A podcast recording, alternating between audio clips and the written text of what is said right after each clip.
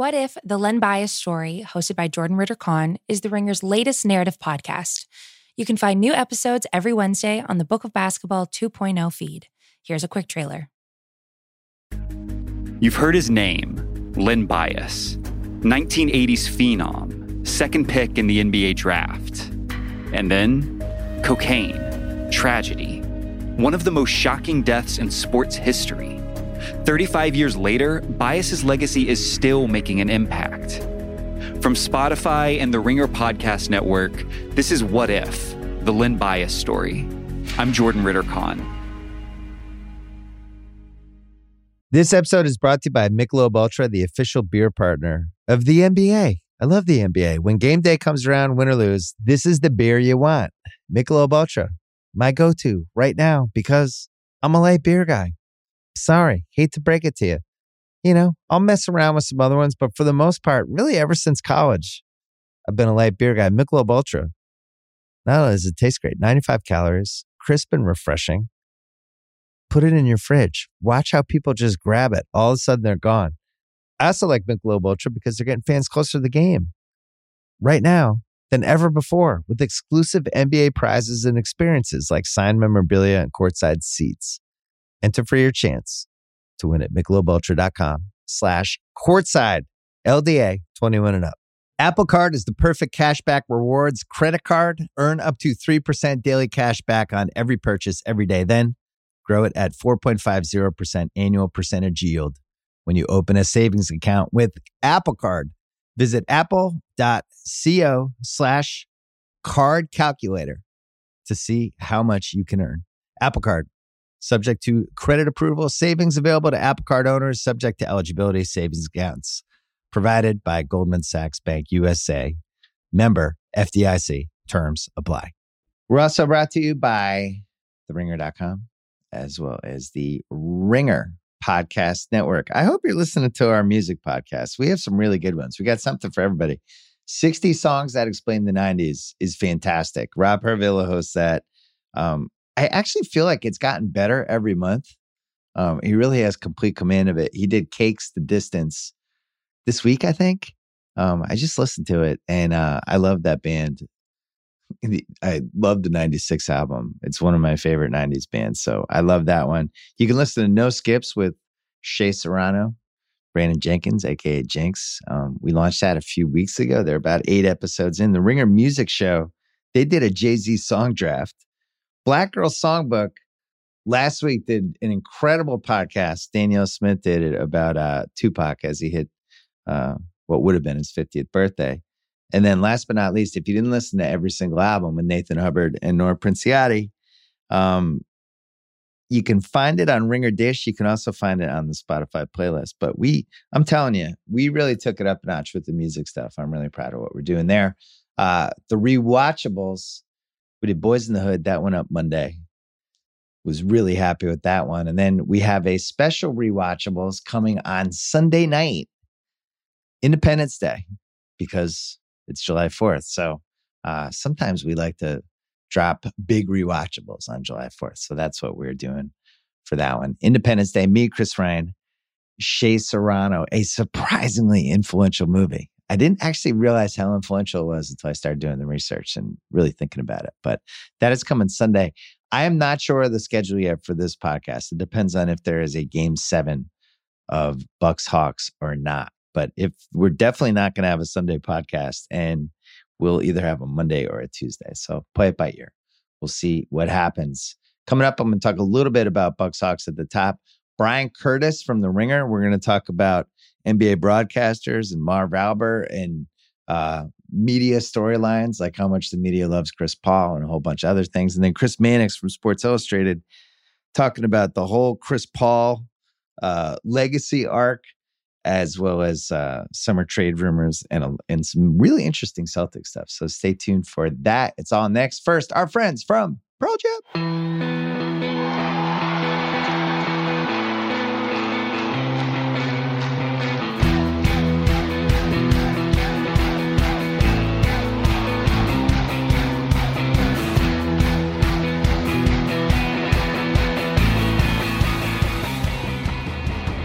Right, I'm taping this a little bit after 11 o'clock on Thursday night.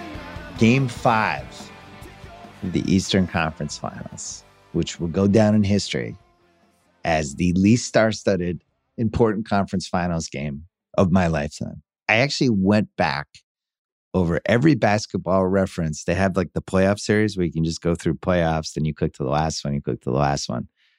I went through every conference finals and even specific ones, looked through some of the games, trying to figure out if there's ever been a worse conference finals game. Uh, all due respect to the Bucks, all due respect to the Hawks, but the conference finals, this is usually when our bread is buttered. This is usually when we have some of the famous playoff games of the history of the league. This is when Bird steals the ball against the Pistons. This is when LeBron puts up 48 against the uh, against the Pistons in 2007. This is when we have the Chris Paul hamstring game against the Warriors in 2018. On and on and on and on. There's a million of them. I could just keep giving you examples forever. And then tonight, a huge, huge game, series tied at two. Trae Young's not playing. We find that out within an hour before the game. And then we find out a few hours before the game that Giannis isn't playing either. So the two stars in the game, the two guys we wanted to see, the two guys who were healthy when this series started in a league where basically every star was going down as the playoffs kept going along. But at least we had these young guys. At least we had Booker. At least we had Trae Young. At least we had Giannis. Well, Booker breaks his nose in 17 places, but keeps playing, has to have the mask. Giannis gets hurt. It looks like his leg, he, he, almost looks like Plastic Man. His kneecap is going five feet backwards. Somehow it's only a hyperextended knee, but he ends up not playing tonight. And then Trae Young gets hurt in in uh in a game three by stepping on a referee's foot. And I asked a bunch of people in my life who love basketball, have they ever seen anyone get hurt by accidentally stepping on a referee. And none of us could come up with another example of this. So these playoffs, they're jinxed, they're bizarre. I've never seen anything like it. And it leads to tonight, where we have these are the best players in the game, and I'm going to rank them. This is how I rank them actually uh, Khris Middleton, Jrue Holiday, Bogdanovic, Lopez, Kevin Huerter, John Collins in some order. They're 5A, 5B. Capela, PJ Tucker, Danilo Gallinari, Lou Williams. Those are our best 10 players in this game. I'm going to read that list to you again. Middleton, Holiday, Bogdanovic, Lopez, Collins, Huerter, Capela, Tucker, Gallinari, Lou Williams, and let's throw in Bobby Portis too, just for a clean 11. I ask you this if that was an actual team that played together for the entire season, would that be a 50 win team? I'm combining everybody on the on that I just listed. Let's throw them all into one team. Is that a 50 win team? Maybe. Could they be as good as the Jazz? Maybe. That was our Eastern Conference Finals tonight. So I went backwards. I targeted from the last 50 years, trying to find has there ever been a conference finals game that didn't have a superstar in it, that didn't have even like a high end all star in it. Cause I don't even think Khris Middleton, God bless him, he's on the Olympic team, he's an all star. Wouldn't call him a high end all star. He's not somebody who would like start an all star game. Um, have we ever had a conference finals game ever that didn't have an A lister, that didn't have the guy for the movie poster to put on the front, didn't have the Vin Diesel even? Well, all right. So I, I narrowed down to these four. The 2015 Eastern Conference Finals, the Cavs swept the Hawks. It was an awful series. The Hawks never had a chance. But guess what? At least LeBron was in the series, right? So, yeah, you can do that a bunch of times over the years. We're like, wow, that series was terrible. The Warriors Blazers that year. Well, at least Curry was in the series. At least a famous person was in it um, going backwards to the 2003 Eastern Conference Finals, which was awful. Nets swept the Pistons. The Pistons had like the foundation. You know, Wallace was there by then. Hamilton was there. They had the foundation of something, but not that year. Anyway, best player in that series was Jason Kidd. That's a good one. He's an A-lister. You could put him on a poster. I have him in my top 40 of all time. So that's still Jason Kidd is better than anybody in the game we had tonight. All right, let's go backwards again. The 1999 Western Conference Finals. This was the um, lockout season. The season sucked. This playoff sucked. If you're complaining about this season, man, you would have hated 1999 because this was on top of a condensed and injuries and all the other stuff we had that year. No MJ. Um, we had guys that were literally out of shape. The lockout ended. Guys showed up and they're 15, 20 pounds overweight. Guys making max money. Spurs swept the Blazers. And this is a, Blazers team that had some talent, right? Rasheed Wallace is there and a whole bunch of people. Um, but no, you know, Rasheed Wallace, is he about as good as Khris Middleton? I'd ra- honestly rather have Rasheed Wallace in, in a series in his prime, but about the same. Spurs had Duncan and Robinson.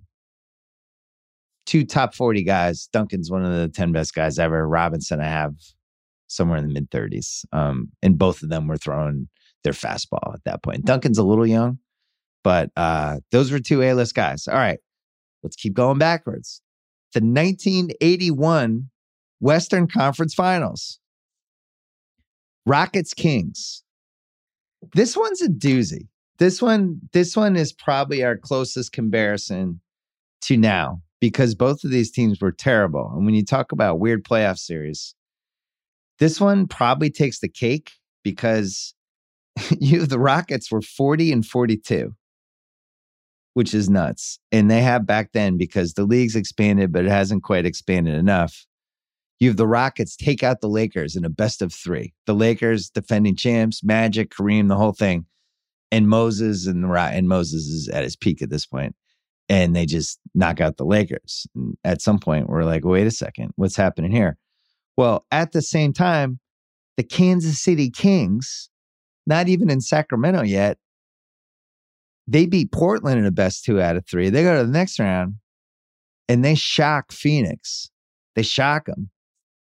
Who Phoenix had Dennis Johnson and Walter Davis and Truck Robinson. No, Sacramento says we're taking this. Well, it gets even weirder because their whole starting backcourt is gone. They have Phil Ford and Otis Birdsong, who's starting backcourt, both really good guys, high lottery picks. Um, Otis Birdsong was one of the first kind of overpaid free agents eventually because the Nets signed him.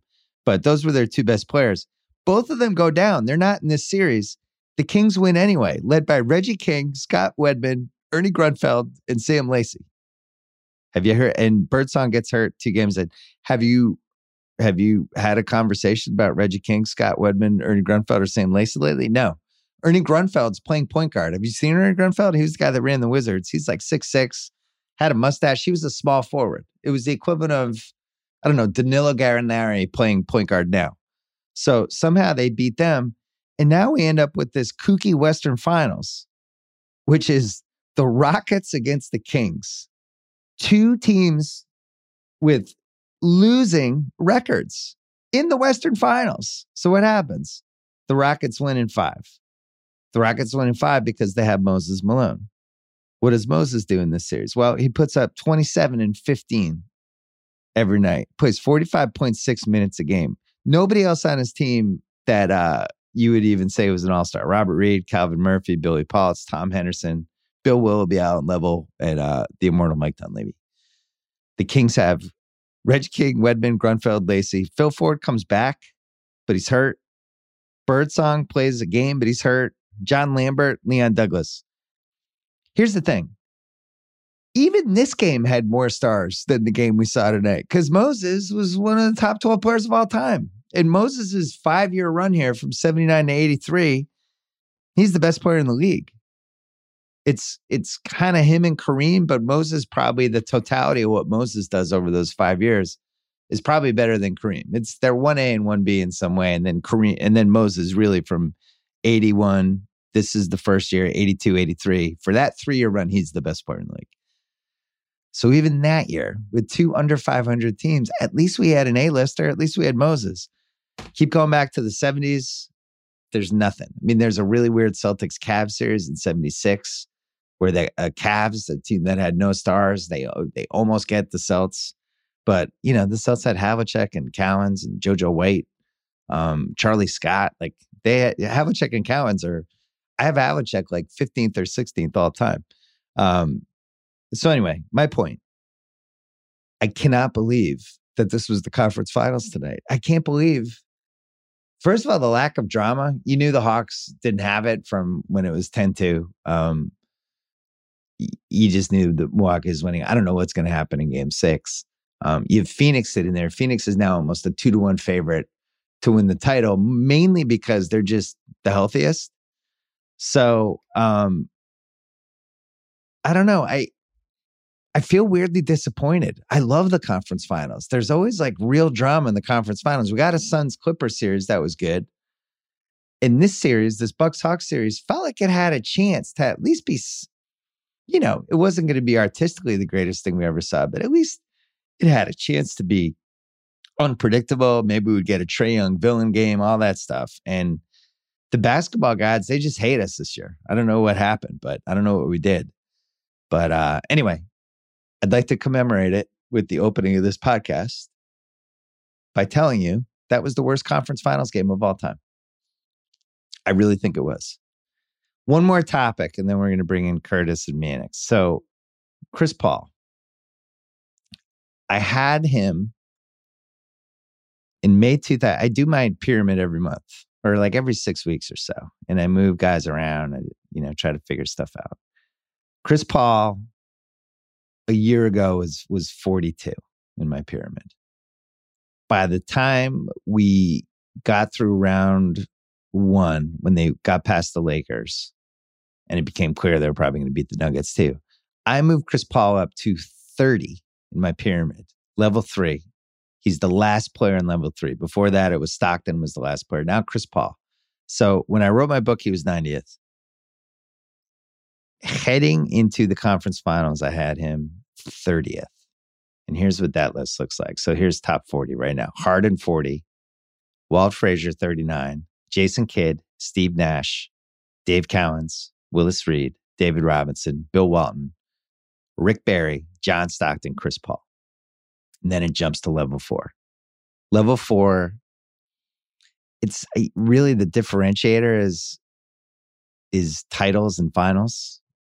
So you go level four, 29, Scottie Pippen, 28, Dwyane Wade, 27, Isiah, Bob Cousy. I had Kawhi at 25. We'll talk about that in one second. Barkley, 24, KG, 23, Karl Malone, 22, Bob Pettit, 21, Julius Erving, 20, Elgin Baylor, Dirk Nowitzki, and then John Havlicek as the last guy, number 17. Well, Chris Paul is now in the finals. I'm going to leave him at 30 I think if he wins a title, the question becomes does he get to the in my top 20? By the way, this is my list. I'm not saying this is the official list. You're probably thinking I'm insane right now that anyone even cares about this, but I'm just telling you, I, I put a lot of thought into this over the years. I have my list. I um, really care about this for whatever reason. And if Chris Paul wins the title, it has to move him past Barkley, past Garnett, past Karl Malone. I think. Because I was talking to House about this today and Isiah Thomas, who I have at 27, and House was like, no, I'm not ready to move him past Isiah Thomas yet, even though statistically, the resume of Chris Paul, um, the the fact that he's doing stuff at the point guard position that nobody has even approached at his age these last three years. And House's point was just what Isiah did in that Lakers series, um, what he did against the Blazers, his high end stuff in the biggest pressure moments was better than anything I've seen at the point guard position except for Magic. Fair. So you put Chris past Isiah, statistically, he's there easily. Uh, the resume is better, the All NBA is the longevity, everything. The question is the ceiling of Isiah versus Chris Paul. Well, last night, Chris Paul has the classic I've got this game where it's just like, I don't, I, I'm not going down. I am not fucking losing this game. And that is honestly the last level for a player for the great players, it's the reason we always uh, were annoyed by Karl Malone, for example, because he just didn't have that one piece in him. The I am not fucking losing this game. I'm just not. I'm not. I'm not going home. I'm not risking this. I'm stepping on this other team's neck. That's what I'm doing. Chris had never had a game like that either. You know, Isiah had games like that. You go through this. Barkley in 93, he did it to the Spurs. He did it a bunch of times over his career. He definitely had it. Garnett never really had it. And then in 04, it creeped out a little and took care of the Kings, even though, you know, Webber was pretty banged up by that point. But then in 08, the Celtics were not going to win the title unless he had a couple moments where his he had a couple I got this moments and he actually pulled them out and he did it. Um, but then you go through to Pettit, Julius Erving, Elgin Baylor. Go look at Elgin Baylor's stats in the 62 finals. It's ludicrous. Dirk Nowitzki, most famously for him, 2006, but then 2011, when he just rips through the league, actually wins the title. Um, my point is, Chris had not had a moment like this. And now at least he has heading into the finals. So if they win the title, he's he I for in my sorry house, I think he passes Isiah and he probably passes Cousy.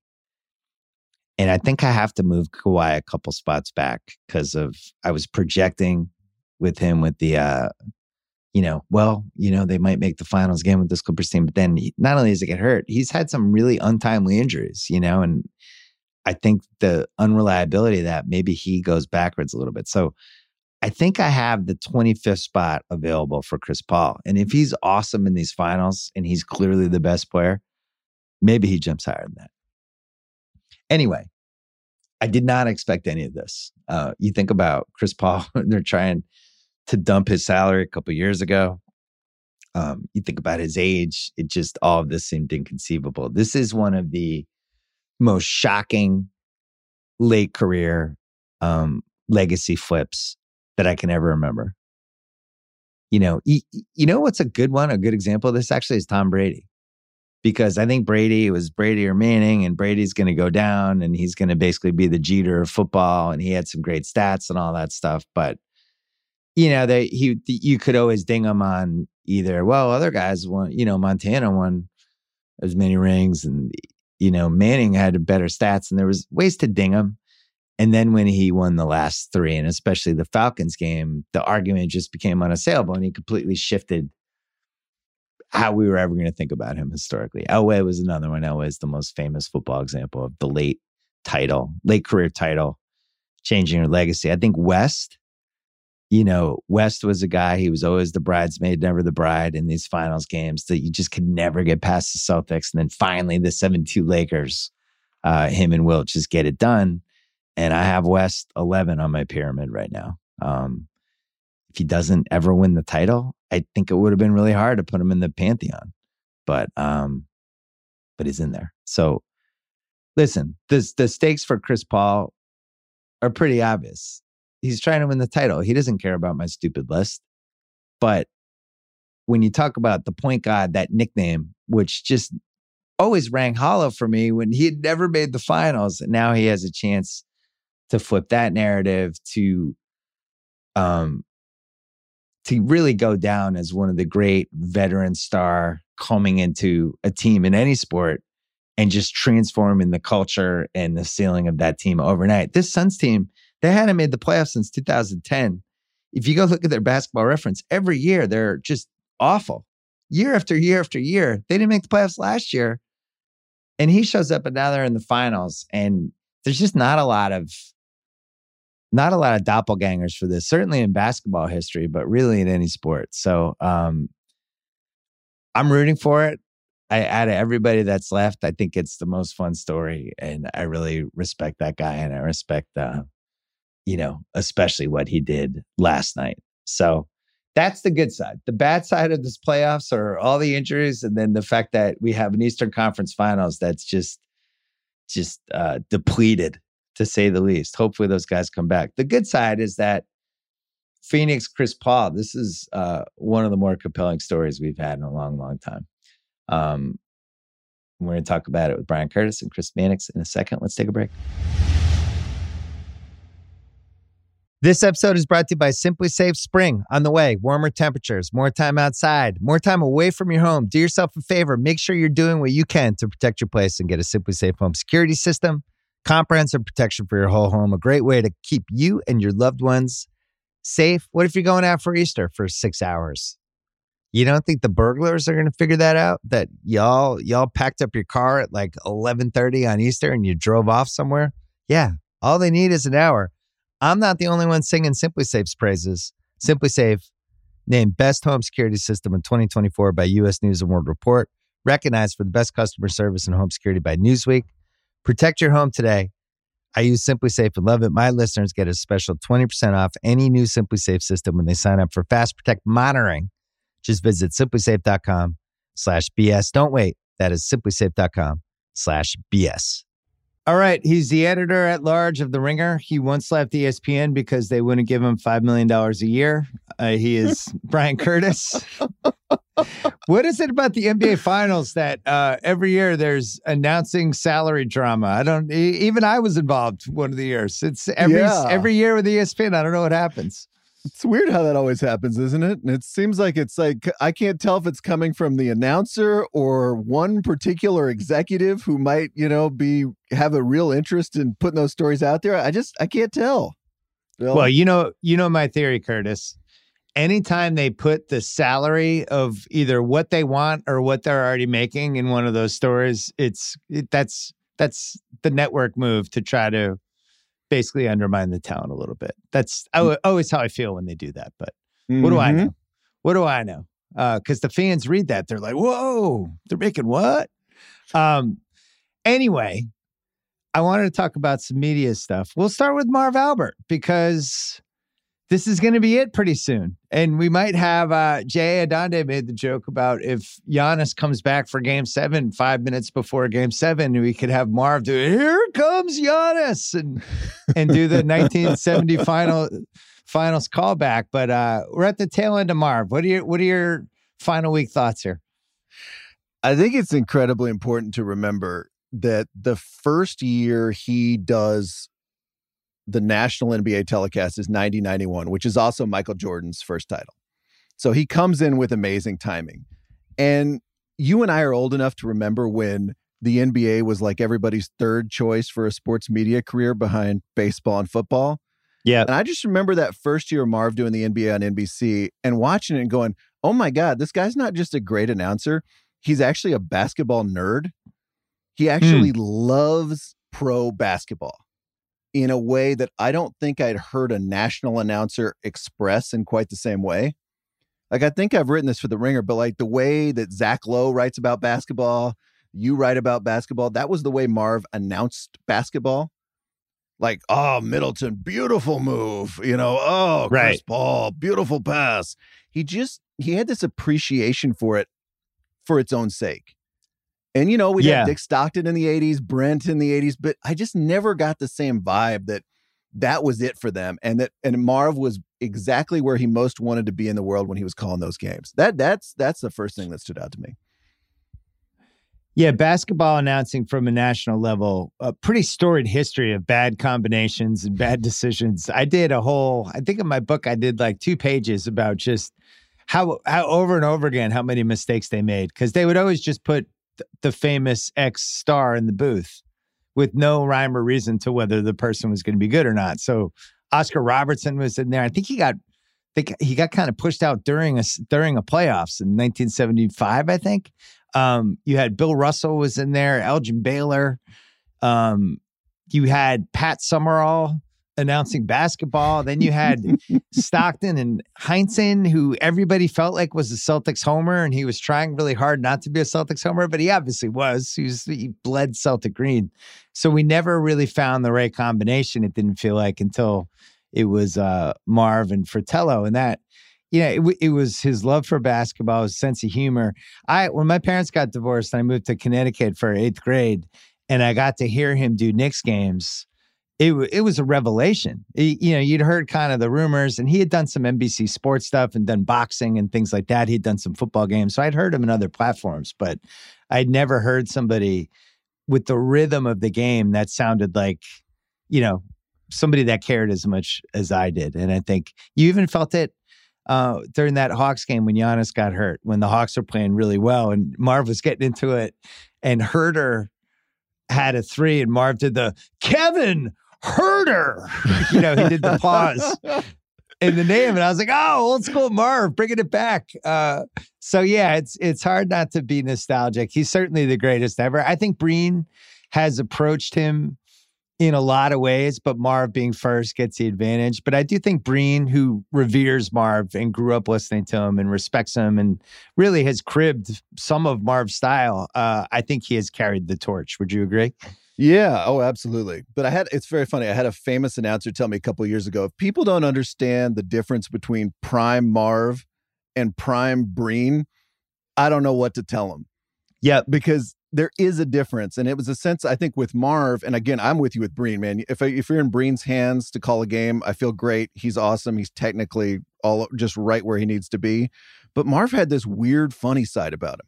Yes, he he had uh, all these other tools, and he would be like, I remember one time he was calling the playoffs with Bill Walton, and they were doing the draft lottery at halftime, and they went to the you know that shot where they show the ping pong balls in the hopper, and Marv comes back and he's just like Bill Walton mesmerized by the flow of the ping pong balls. and Walton doesn't even respond. I don't think Walton said anything. And it was almost Marv is Marv is very different than David Letterman, but they had this commonality that I felt with both of them that they would make jokes and you you and I'd be sitting there as kids watching on TV and go, I don't think everybody got that joke, but yeah. I got that joke. And in right. a way, that's kind of the greatest feeling of somebody funny on TV when you feel like, oh, I got that. I hear, I know what you're doing. Maybe not everybody else appreciates it. I love that. Yeah. And he took Mike Fratello, who a half decent color guy, decent sure. in his prime. He's okay. Um, when he was with Marv, he became transcendent because Marv was selling him and putting him over. He was like Ric Flair. He was gave gave Fratello a nickname. Was calling him the Czar. Um, was just selling him left and right, cracking jokes. And I think there was this last level. And Bre- Breen is I love Breen. He's an awesome guy. There's a sense of humor level and a sarcasm that Marv had at his peak that um just you just haven't seen it. Al Michaels has it. Yes pretty it's pretty rare for somebody at that level. Joe Buck has it. I think he's developed into it over the years. But um, you know, the for me, like growing up in uh in the 80s, what really pushed Marv over the top was the Letterman appearances. Mm-hmm. And you know, and and him going on live at five, which was like the uh the big New York afternoon show and things like that. And his personality would always come out in those. And then was finally cemented in the mid 80s. Chris Elliott, when he was on Letterman, he decided to do this Marv character. and he would come out with this wig and he would do these Albert Achievement Awards. And they were like, really, watch this. Oh, and it would just be like people getting kicked in the balls. And so it felt like that cemented Marv even further. Like he became this uh parodied character on Letterman. But man, what a career. You think like it goes back uh, to the to the 60s with the Knicks, and then the 70s finals was his breakout moment. He also did a lot of hockey, and I, you know, I I don't know if he's a Mount Rushmore guy, but he's in the conversation, right? For Marv? Oh yeah, yeah. I think he's I think he's and, and I think for play by play guys. So yeah. who's who's Mount Rushmore then? Forever? Michaels has to be on there. Yeah, I think Michaels and Marv are the are pretty comparable characters in terms of like really really great at play by play and also really fun. You know, they had extra gears to them. Um, we're talking national guys here. Summerall. Uh, yeah, yeah. Just for I think Summerall's Summerall's got to be there for well, but also like there was with football, it's just there was a weightiness and a rhythm to his games and how he clicked with Madden that we just haven't heard before since, in my opinion. Yeah, I think I, the Marv thing that, that you pointed out is just that he's so he was so much better than any national basketball announcer, or at least one that had a big run to come along at his time. You know, it was like somebody yep. coming and just resetting the home run record by 40 home runs. And and by the way, you mentioned random color guys. There were that was Marv's whole career at NBC. People now yeah. remember. People now are like, "Hey, look at Magic Johnson's tweets." They forget that Magic Johnson's tweets were announcing the NBA Finals with Marv. Yep. Magic Yeah, would come did- in and be like, Marv, this is great first quarter action in the NBA finals we're watching on NBC. And Marv would be like, uh, Magic with the plug uh, in the middle of the first quarter. yeah, he he definitely worked with a lot of different people, and and you know sometimes would just have the wrong partner. I think Chris Webber was an atrocious partner for him. I don't know why it happened. I I'm continue to be dumbfounded by it, even though they're no longer a team. And it was interesting watching Grant Hill step in after they got rid of Webber during the season. And Grant Hill's not incredible or anything, but at least Marv's sense of humor started to come out again. Because with Chris Yes. It just sounded like two people on a bad date every single game. two people that had nothing in common, no commonality, anything. And at least Grant Hill like grew up listening to Marv and kind of gets it and would throw a zinger and you could feel like Marv kind of come out of a coma basically from a comedy standpoint. So it's been I think it's been a decent uh farewell for him. Obviously he's hit the stage that you and I have talked about on this podcast in the past when the you know, when the announcers get old, they start mixing up the names. Marv's had a couple games this year where he's just convinced that number 26 is number 36 for four quarters, you know, and it's not like he doesn't make the mistake one time, he makes it eight times, but he's in his 80s. It's it's gonna happen, right? This is this is how it always ends for announcers. It always. I remember Verne Lundquist once telling me he's like he developed this thing at the end where he just go whoa when something really like amazing and confusing happened, and that would give him like three or four seconds to kind of figure it out. You know, that was kind of like his trick, and the color analyst would come in and kind of oh well that's you know, yeah, Yeah. it's like there's all these little. By the way, I, this is as basketball nerd, I, you got to tell me this: who was Marv's best partner ever? I think the partner that he clicked with the best nationally was Fratello. Okay. But the guy that I thought he was the best at was, was his name John Andariese, I think was his name, and the MSG games in the mid 80s. And I thought they were great together. Um, they they- play this game sometimes on Hardwood Classics. The uh, Isiah versus Bernard King, the 1984 Game Five Pistons Knicks, when it when it was a best of five series, and Isiah single handedly brings the Pistons back. Marv's doing that game, and you can that's like peak Marv because it's an awesome game. Bernard King takes it back in overtime, and the Knicks win. And um, just I always felt like at MSG those were his best days.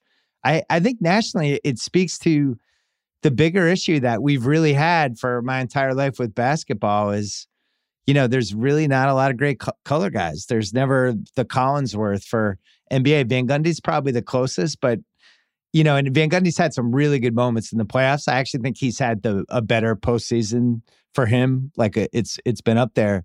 I think he's very very good. I don't think he's great though. I don't know if we have a great color guy, and I don't know if we've really ever have one. Uh, Do you think we've ever had one? There's Steve no Madden. There's no John Madden of the NBA. And I don't think, I mean, I think the guys we talk about are Yeah, kind of oh. like the Matt Millen of the NBA. you know, they're the good, they're good, right? They can totally do a Right. big game.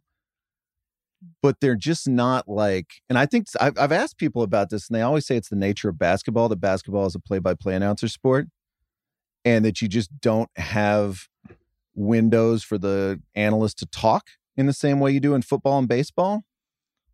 So maybe maybe it's just that you can't be good. But I mean, again, thinking about the 90s, I mean, Isiah Thomas announced the finals, Magic Johnson announced the finals, Steve Jones announced the finals. It was, I guess Doug Collins is probably somewhere on this list, you know, when you talk about guys that were were good, you know, but it's it's not a long list. Yep.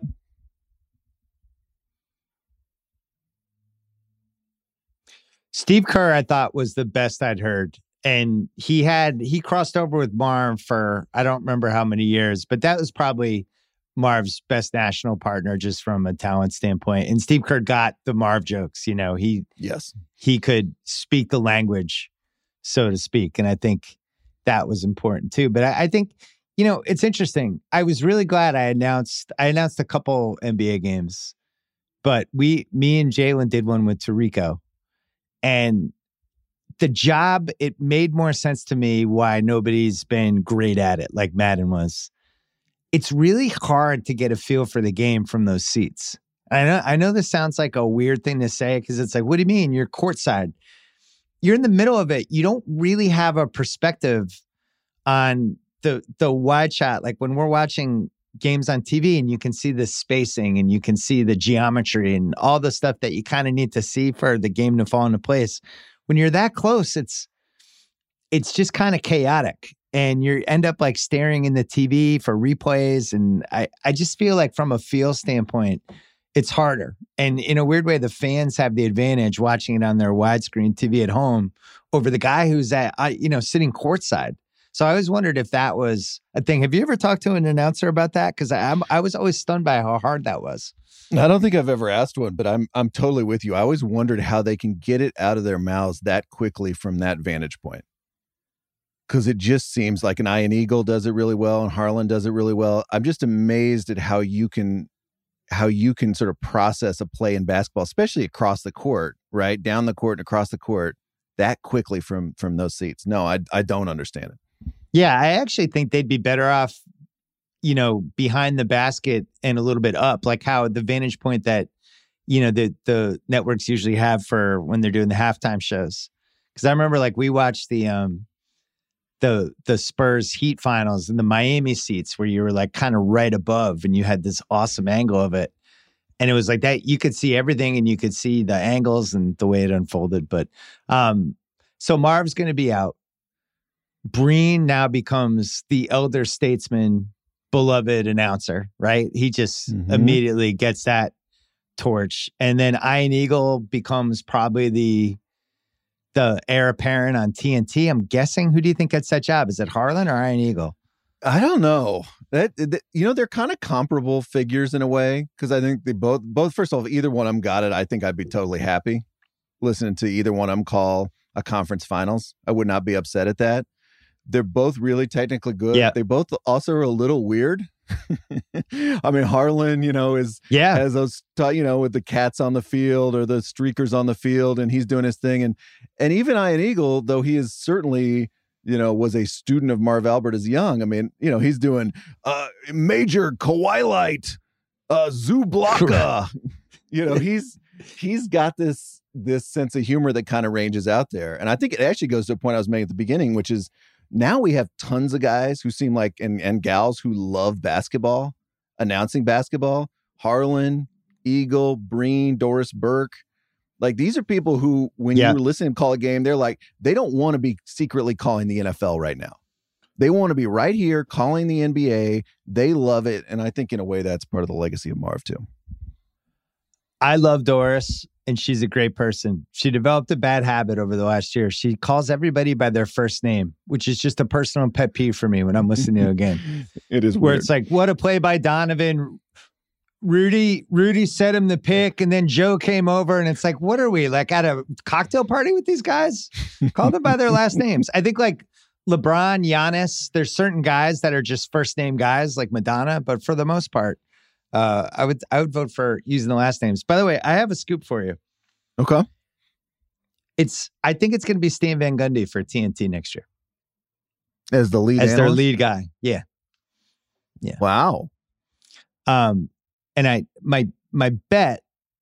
I'm not reporting this, but this is my bet. But I'm betting on Ian Eagle and Stan Van Gundy as the lead group, which would mean we have two Van Gundys, which is interesting because as I've told the story before, Van Gundy was supposed to be on countdown with me and Wilbon and Magic when I finally agreed to do it that year, and then Stern blocked it and was like, "We don't fuck the Van Gundy." They hated the Van Gundys.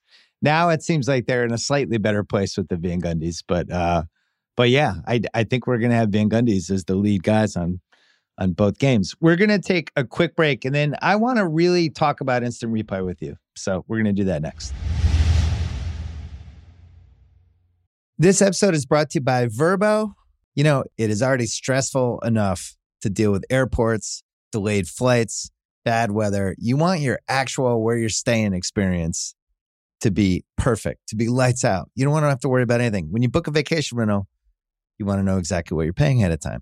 The stress of getting hit with unexpected cleaning fees after your stay that can immediately cancel out all the great time you just spent unwinding. Thankfully, when you book with Vrbo, you can see the total price upfront. There are no unpleasant surprises, and the savings do not stop there, my friends. When you book with Vrbo, you earn 2% cash back toward your next vacation through the One Key Rewards program, letting your money do the work for you while you've got your feet up. So while other vacation rentals can feel like a roll of the dice, relax knowing you booked a Vrbo. Book your next private vacation rental in the Vrbo app. All right, instant replay. This has been in our lives for 40 plus years. I am old enough to remember the game that caused everybody to push for football instant replay. It was when the Oilers should have beaten the Steelers. The Oilers are now the Titans for the young ones keeping score at home. I think it was Mike Renfro caught a touchdown. They ruled it incomplete. It swung the game and that got the momentum. And we've been on a 40 year odyssey with instant replay ever since. It works in some cases. I think in tennis, it's been fantastic. It's really, really, really improved tennis in a lot of different ways. Other sports, not as much. Uh, football, we have a complicated relationship with it. Ultimately, I think it's okay. I'm I'm I'm okay with football replay. The basketball, it's just terrible. And here's how I know it's terrible. It has a zero percent approval rating, Bryan. It there's nobody in my life who's like, you know, a lot of people give instant replay shit, but I'll tell you, I love it. I'm so glad we have it. I loved when that Clipper Suns game, when the last 90 seconds took 33 minutes to play. I thought it was fucking awesome. When we had five instant replays and five field goals in the last 90 seconds of a close game, that was great. I love when the game stops. I love watching the same replay 10 times. My point is, nobody likes this. And at some point, when nobody likes something, and you're an entertainment company in this case, you're a league, but really you're a company. You're you're providing entertainment and you're hoping people will pay dollars to go see the entertainment or stream it at their homes, and you have something that's failing this badly, the lack of urgency, the lack of transparency, the the lack of just uh, self admission about this doesn't fucking work. We have to fix this. We get it. We know this doesn't work. We are we are going to go back to the drawing board this summer. The fact that they're not saying anything is so dumbfounding to me. And I really think it's terrible. And I don't know what they're doing. What's your take on instant replay? We we both know that the one way you get sports to change any rule is when it makes a bad TV show. Because sports is a TV show. That's where the money comes from. That's where everything comes from. And it's made it made that game last night into a bad TV show. We're yep. gonna stop the game to see if Jay Crowder tripped Nick Batum in a common foul way or in a flagrant foul way why are we doing that? Why why are we pausing for that moment? And I just find I just find it makes the game so long. First of all, the game was so long last night for a game that wasn't even close down the stretch. And you just go, I'm just watching that when every one of the the flagrant ones are the ones that really get me. Where they're like, we're gonna look at this and decide if this was a regular foul or a flagrant foul. Why does that need a replay to stop everything? Right. Well, you think like there's there's basic smart moves they can make with this. A foul's a foul. You could wait until the TV timeout and then review whether it's a flagrant or not. And then if it is, come out of the timeout and be like, hey, we looked at that again. It was a flagrant. We're going to shoot an extra free throw here. I think everybody would be fine with that. What we're not fine with is just stopping the flow of the game for five minutes when we have commercials that do that anyway. Or if we're going to if we're to stop the game for that long, run the commercials then. There's got to be some better way to do this that d- didn't involve adding 25 minutes to the game. And what's nuts to me is we just came out two years ago, Adam talking about, uh, now I sound like Doris, Adam Silver talking about um, the the the whole we got to speed up the game. We get it, the flow. Should we go with 40 minute halves? It's like you can't. You're not speeding up the game. You're doing the opposite. You're in molasses. So I just feel like there's here here are two ideas I have for you that I think would make this actually I have a couple. I have more than two. One is when it's when it's when the foul's already been called and they're deciding whether it's a common foul or a flagrant foul just do that during a timeout or do it at halftime. Just let us know later what, what it was. I don't need to know right away. We're good. Keep the game going. It's not like we're not adding fouls to somebody. It's not a technical. If it's a flagrant two possibility, stop the game. But you, how many times have we had a flagrant two in a game I've watched this year? Maybe five. Um, so that'd be one thing. Second thing, I I think they really have to narrow what they're reviewing. I don't ever want to see another block and charge reviewed again. Get that out. Also, get out the thing that we had at the near the end of game two when Beverley crashed into Booker and caused the ball to go out of bounds, and then they slow it down to one one hundredth of a second. It's like, oh, that actually barely touched Booker after Beverley knocked it. And it's like at some point we're just violating the spirit of the game. Beverley knocked the ball out of bounds. It might have grazed Booker because of it, but Beverley still caused it. And if we're playing basketball, we know he caused it. So I, why are we reviewing that? And then on the flip side, like if we're reviewing that, but then we're not reviewing that somebody missed a field goal because somebody else slapped the backboard and the ref missed it, and we just let that go. So it's like we're letting some stuff go. We're we're hyper not letting other stuff go. I don't get that either. And then the third thing is I just would have the possession arrow. I would bring it back. I think it works in college and all these moments where it's like the refs kind of don't know what happened. So they just like jump ball. Let's spend five minutes reviewing it. Just be like jump ball, possession arrow and keep mm-hmm. the game moving. I think the fans would be okay with it. The whole point is keep the game moving. It's an entertainment product. And I don't think this would be that hard to fix. Like if we if each team football would it have three two challenges per yeah. half, both teams? Per half. Per half. I, I I'm good with that. Two challenges per half, both teams, and then maybe we review whether a three is a two. Like the so the Durant situation would be the big one, right? Durant against the Bucks he makes what seems like it might have been the game winning shot, but they review it. But the thing with those is it takes 30 seconds to know whether the guy's foot was on the line or not. I still feel like we could review those. What's killer is the block charge stuff. And do you like, so I, I just threw seven ideas at you. Like, did any of that seem like a better idea than what we're already doing? it all, I think it all did, and I think the the it, the football example is a good is a good one here because one football just stops all the time. So if you stop to review something and let Mike Pereira come in and talk about it, it just kind of is part of the TV show now, and I don't mind it at all. Yeah, really. But what football has done successfully, and I know they've gone around a couple of times on this, is they're only going to review certain things you're just not you cannot review everything. You, you know refs are going to miss some calls. You can review out of bounds right? You can review two feet down whatever it is yep. but you just can't review you can review turnovers but you can't review everything.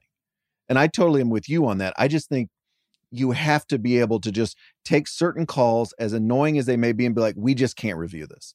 This isn't this is going to be block charge is going to be the referee's discretion we can do out of bounds. We can maybe do a goaltend toward the end of the game. We certainly do Kevin Durant's foot on the line. That all seems easy, but you just have to kind of shrink down what you're actually going to review.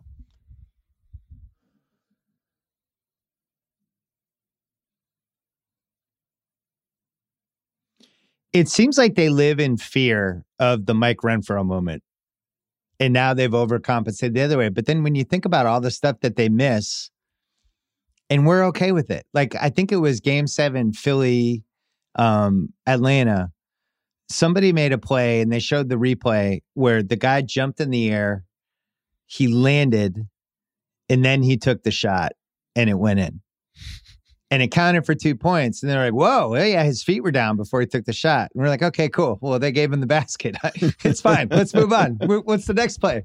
Like, it wasn't like there was like a national riot because this guy's feet came down. I think it was Shake Milton before he got the ball off, but that's just the way it goes with this stuff. So I that's the part that just breaks my brain.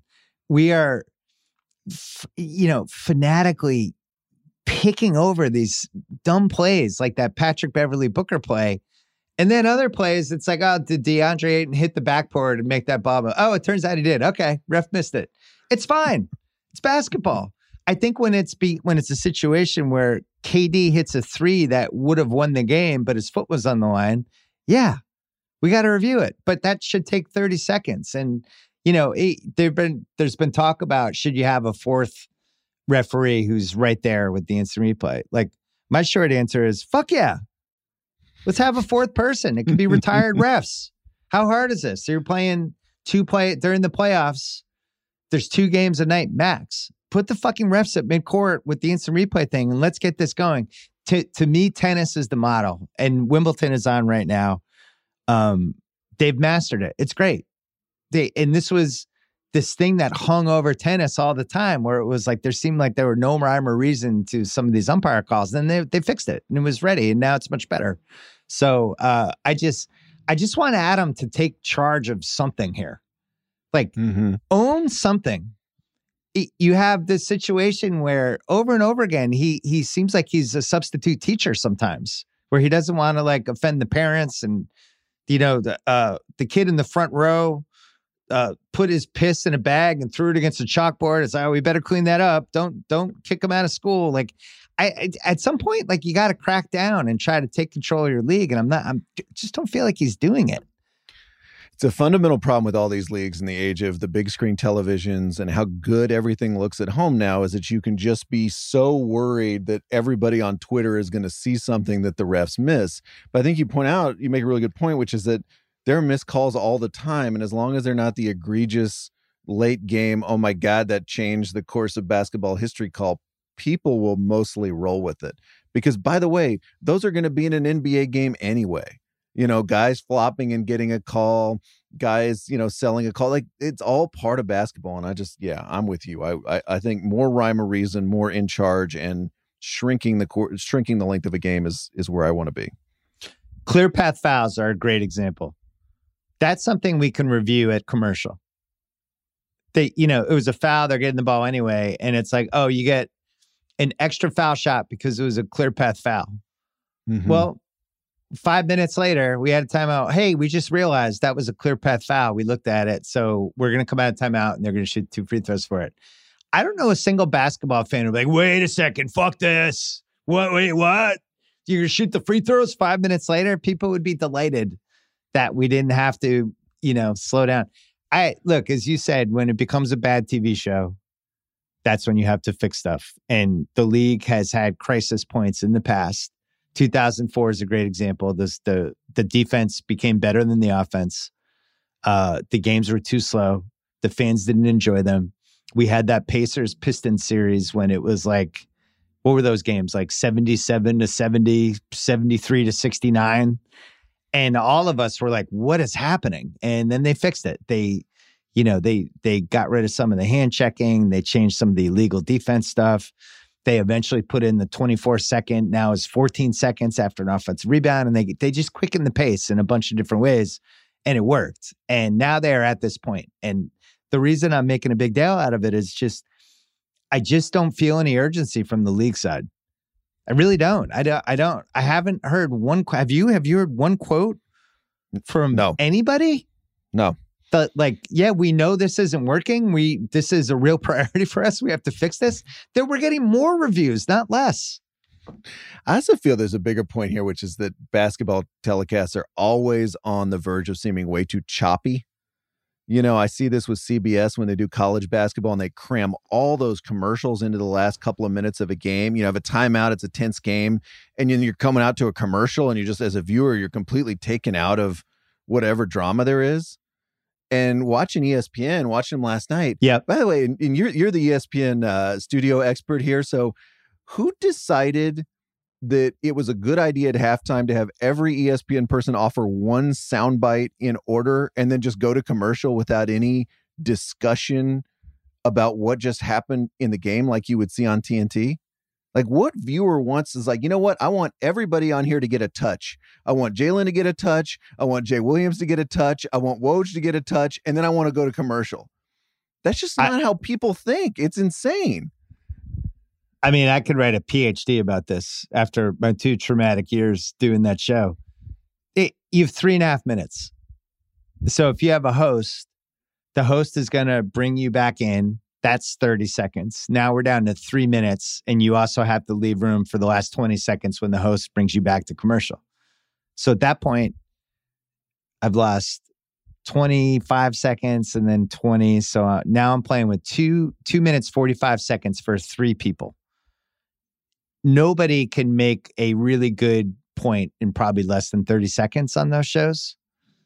So that's why they do it that way. They want to make sure everybody gets the ball once and then you're probably out of time. You're right. It's ridiculous. Guess what? Guess what? You don't need four people to do a three and a half minute television segment. And I, I, I was always like dumbfounded because with the re- they really don't want to hurt people's feelings, right? Like you could just have Maria and Jalen and just have a back and forth for three and a half minutes. But then what do you do with the other two people that did the pregame show? What they should do is have the pregame show and then just keep one person and then have a real back and forth. The, the, the reason why TNT is so good, it's not just because Barkley and Kenny, like those guys, and Ernie, those guys are the best studio people we've ever had. They actually have a seven and a half minute halftime. Like, watch yes. it. Think how much time they have. They have time to go all the way around. Kenny has time to go to the big board, do his pictures thing, run back, and then they have like two more minutes because they actually care about that show. I didn't ESPN has never cared about that show for as much money as they throw at it. They just don't care about it. And then at the end of games, they throw it right to Sports Center because they care more about Van Pelt than they do about the studio show. So the game ends. The one time you really want your studio guys is after the game. What happened? Like think about all our ringer podcasts. We don't do podcasts before the game. We do them after. Cuz it's like what happened? What'd you think? That's the whole point their their countdown guys are gone. And then mm-hmm. they'll bring them back. And it's like Van Pelt comes on and then he interviews Van Gundy and Jackson. I just listen to them for three hours. I got to hear them again. And then then they'll bring in like I, I all of it is just nonsensical. I'm really confused by it. It sounds like you are too. I think we've hit on something here, which is the touches problem. Everybody having to get their touches. You know, because I, you know, the NBA on NBC, which you're talking about a second ago, they used to come at halftime and it was like Costas and Pat Riley, and that was it. You know, it was like two people. And now, not only do you have the four touches at halftime, then they go back to the court and Breen gets a touch, Van Gundy gets a touch, Mark Jackson gets a touch, Rachel Nichols gets a touch. We have we have two sound from both locker rooms, which is usually completely uninteresting. Like, oh guys, come on, hang in there, here we go. So it's like you've heard what is that like eight or nine different voices? Yeah. And and you don't have a single idea in your head that like Barkley would have given you on TNT or something like that, where they would again actually had a conversation. I mean, think think of Barkley coming back at that one Bucks game. It was against the Sixers, I want to say, right, where he was like, Milwaukee's gonna win, but this is the dumbest team ever.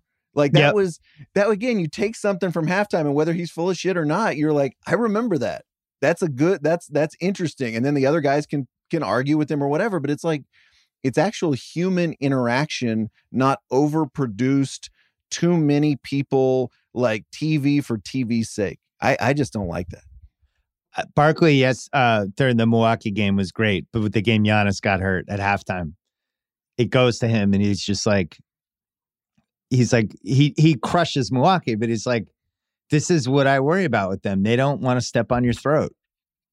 This mm-hmm. a team that it's they're they're a very good team that's perfectly content to compete, but they don't have that killer instinct. You saw it last night with Chris Paul, right? Chris Paul is like, I can smell this, and and stepped on the Clippers' neck, and that's what Milwaukee did. But my point is, Barkley identified it and said it in a really smart, big picture, clear way but you can do that when you know you have time. And I listen, I was in those situations for two years where it's just like, first of all, especially if somebody takes too long, like Wilbon, I love Wilbon, but sometimes he would take like a minute. He'd have, he'd have the first minute. So now all of a sudden, Jalen and I are looking at 40 seconds combined to get our points out. And you're just thinking like I just want to get a point out as fast as I can versus like a point that actually has some depth that has a chance to breathe and have people react. That's the other thing that's missing when you're talking about like the it's just going around the table basically. What'd you call it? The, the, the touches? Yeah, the the point, point, point, point. Nobody's yeah. reacting to anybody. So they might as well be in four day, they might as well be in a Zoom.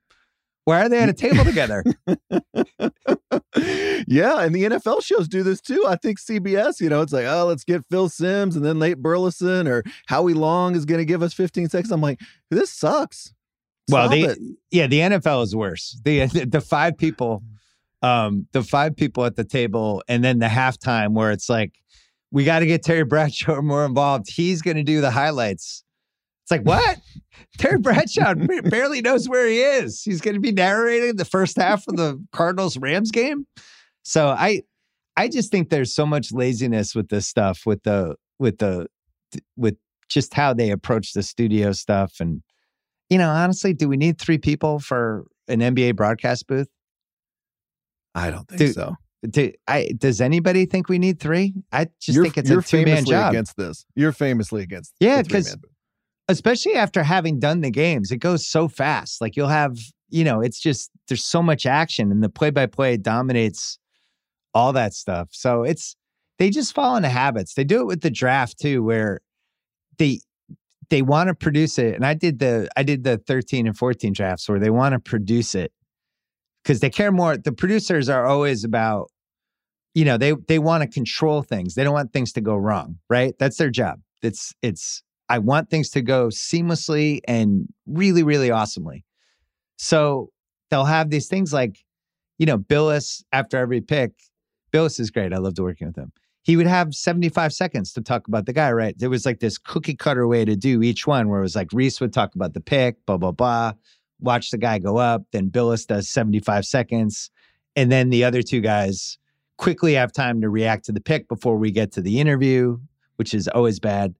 And then all of a sudden it's the next pick. But the problem is, especially in the first 10 picks of the draft, like there's a lot going on. There's major, you know, major storylines. There's Marvin Bagley getting picked over Luka Doncic. There's shit like that. And you you have like 40 seconds to react to it, you know, and I don't get that either. There's a lot I don't get, Bryan. This is when television has problems. Is when you're producing television for other producers Yes. or for your, for your pals in the business and not producing it for fans. And by the way, I'd say the same thing about writing. You know, as soon as you start doing it and you're saying, who who is this show for? Is it for basketball fans, sports fans, or is it for, you know, my sizzle reel for the sports Emmys? And I just think when you start doing the second thing, it it becomes bad and it just be, it feels again, it feels like you're producing for producing's sake rather than I'm going to make a really effective TV show that people are going to like. Well, you know what's the single most nuts decision? How is Stephen A not on countdown?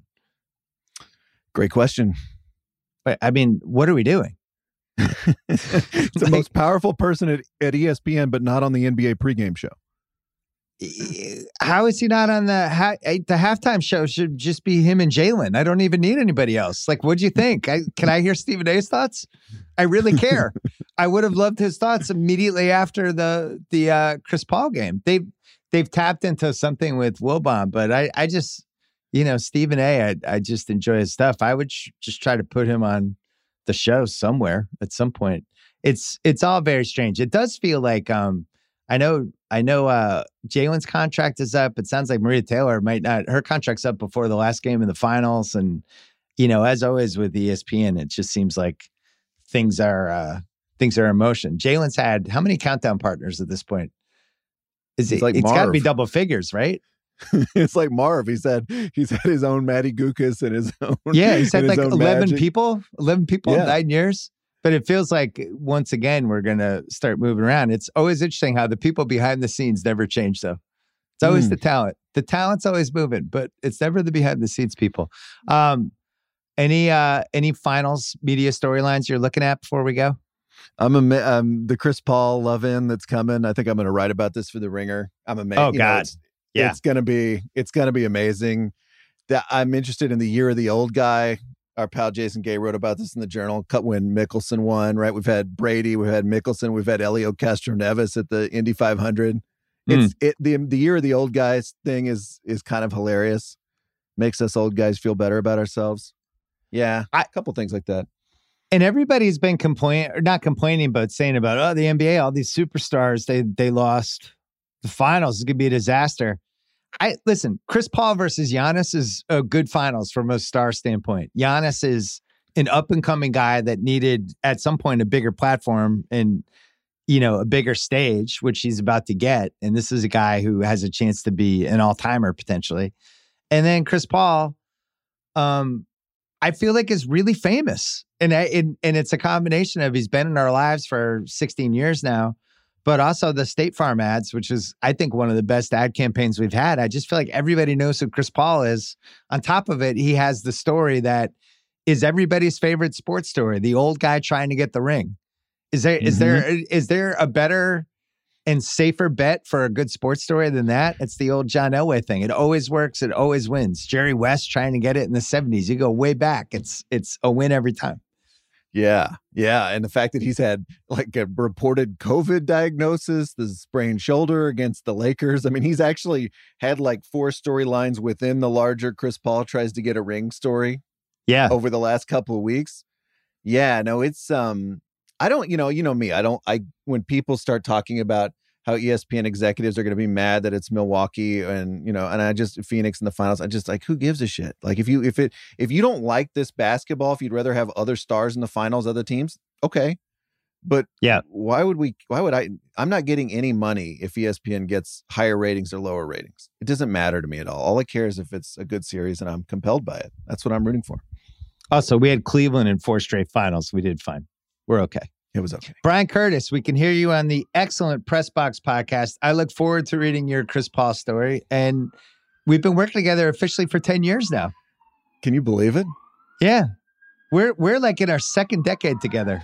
Is it? The, si- look at the sirens in the background. The sirens are even over. excited. Second they finally decade caught for us. on to us. Yeah, but I've loved working with you, and uh, and I'm excited for decade number two. You got it. Same here, Bill. All right, I'll talk to you. This episode is brought to you by Michelob Ultra, the official beer partner of the NBA. I love the NBA. When game day comes around, win or lose, this is the beer you want. Michelob Ultra, my go-to right now because I'm a light beer guy. Sorry, hate to break it to you. You know, I'll mess around with some other ones, but for the most part, really ever since college, I've been a light beer guy. Michelob Ultra. Not only does it taste great, 95 calories, crisp and refreshing put it in your fridge. Watch how people just grab it. All of a sudden, they're gone. I also like Michelob Ultra because they're getting fans closer to the game right now than ever before with exclusive NBA prizes and experiences like signed memorabilia and courtside seats. Enter for your chance to win at michelobultra.com slash courtside LDA 21 and up. This episode is brought to you by Michelob Ultra, the official beer partner of the NBA. I love the NBA. When game day comes around, win or lose, this is the beer you want. Michelob Ultra, my go-to right now because I'm a light beer guy. Sorry, hate to break it to you. You know, I'll mess around with some other ones, but for the most part, really ever since college, I've been a light beer guy. Michelob Ultra. Not only does it taste great, 95 calories, crisp and refreshing. Put it in your fridge. Watch how people just grab it. All of a sudden, they're gone. I also like Michelob Ultra because they're getting fans closer to the game right now than ever before with exclusive NBA prizes and experiences like signed memorabilia and courtside seats. Enter for your chance to win at michelobultra.com slash courtside LDA 21 and up. All right, our friend Chris Mannix is here from Sports Illustrated, and you, are always popping up all over the place. You'll pop on random boxing cards. I, ne- I never know. You always keep me on my toes. Um, the Chris Paul, Chris Paul makes the finals. People love this. They love when the old guy, the quest for the ring, stuff like that. What, watching that game last night, there were all these different storylines going on, um, including some real animosity. It felt like with the Clippers and the Suns. But uh, I'm not the first person to say this. That was the complete package Chris Paul game. It was yeah. The I'm putting my team on my back game. There's no way we're fucking losing this game. I'm going to throw in a couple flops here. I am uh, I'm super annoying. I'm super competitive. I am the fulcrum of this team. It was kind of like weirdly his defining game. I loved it. Yeah, I loved it too. I was in Phoenix for game five and like watching them kind of choke that game away. You, you had to know that in the back of Chris Paul's mind, like he loses this game six and every story for 48 hours is 3 1. Like Chris mm. Paul, could he lose 3 1 one more time? I feel like that was had to have been a motivating factor for him uh, in this game. I mean, it, it probably wasn't the only reason he played that well. It wasn't the only reason the Suns won that game. I did feel like after game five, we saw like the last stand of the Clippers. We saw everything Paul George had to give. You had a remarkable DeMarcus Cousins stint. I mean, Ty Lue pushing every button that uh, that he could to make it work. But I, I gotta believe Chris Paul like just didn't want to hear the you know, going back home to Phoenix, three one stories. Uh, will will Chris Paul blow it again? Will it be?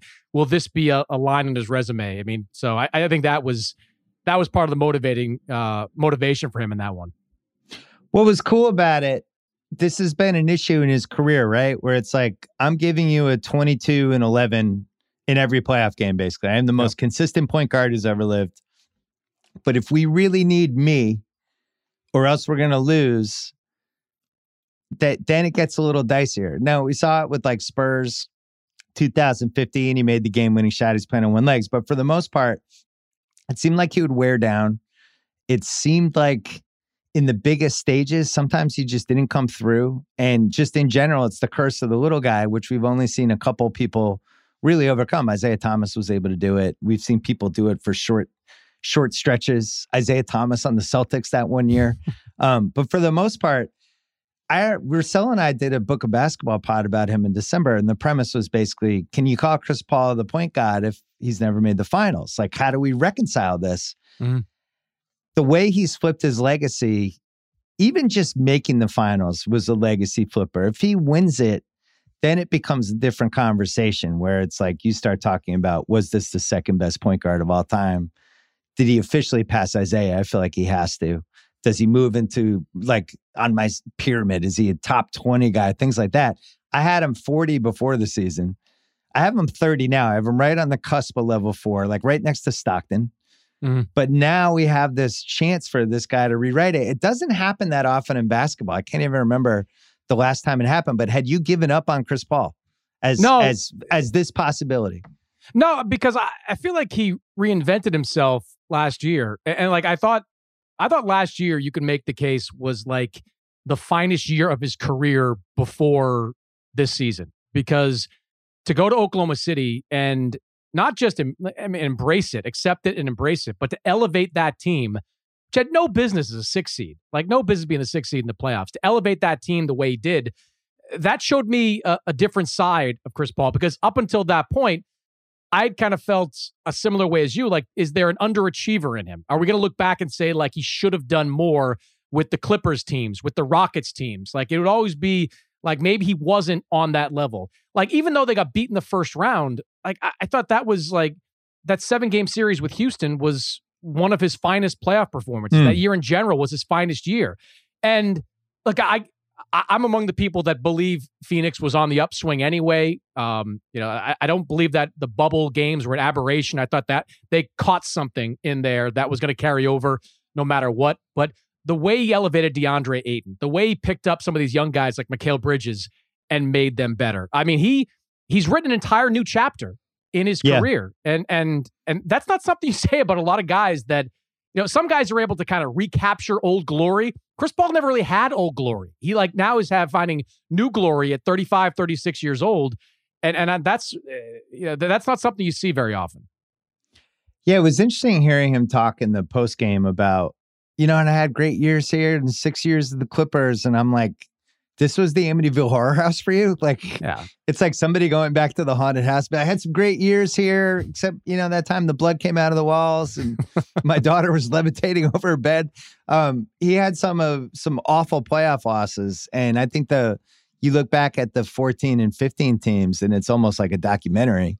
Um, and then it seemed like the ship had sailed. And I think this became I did a podcast, I think it was beginning of April, about like basically the case for the Suns.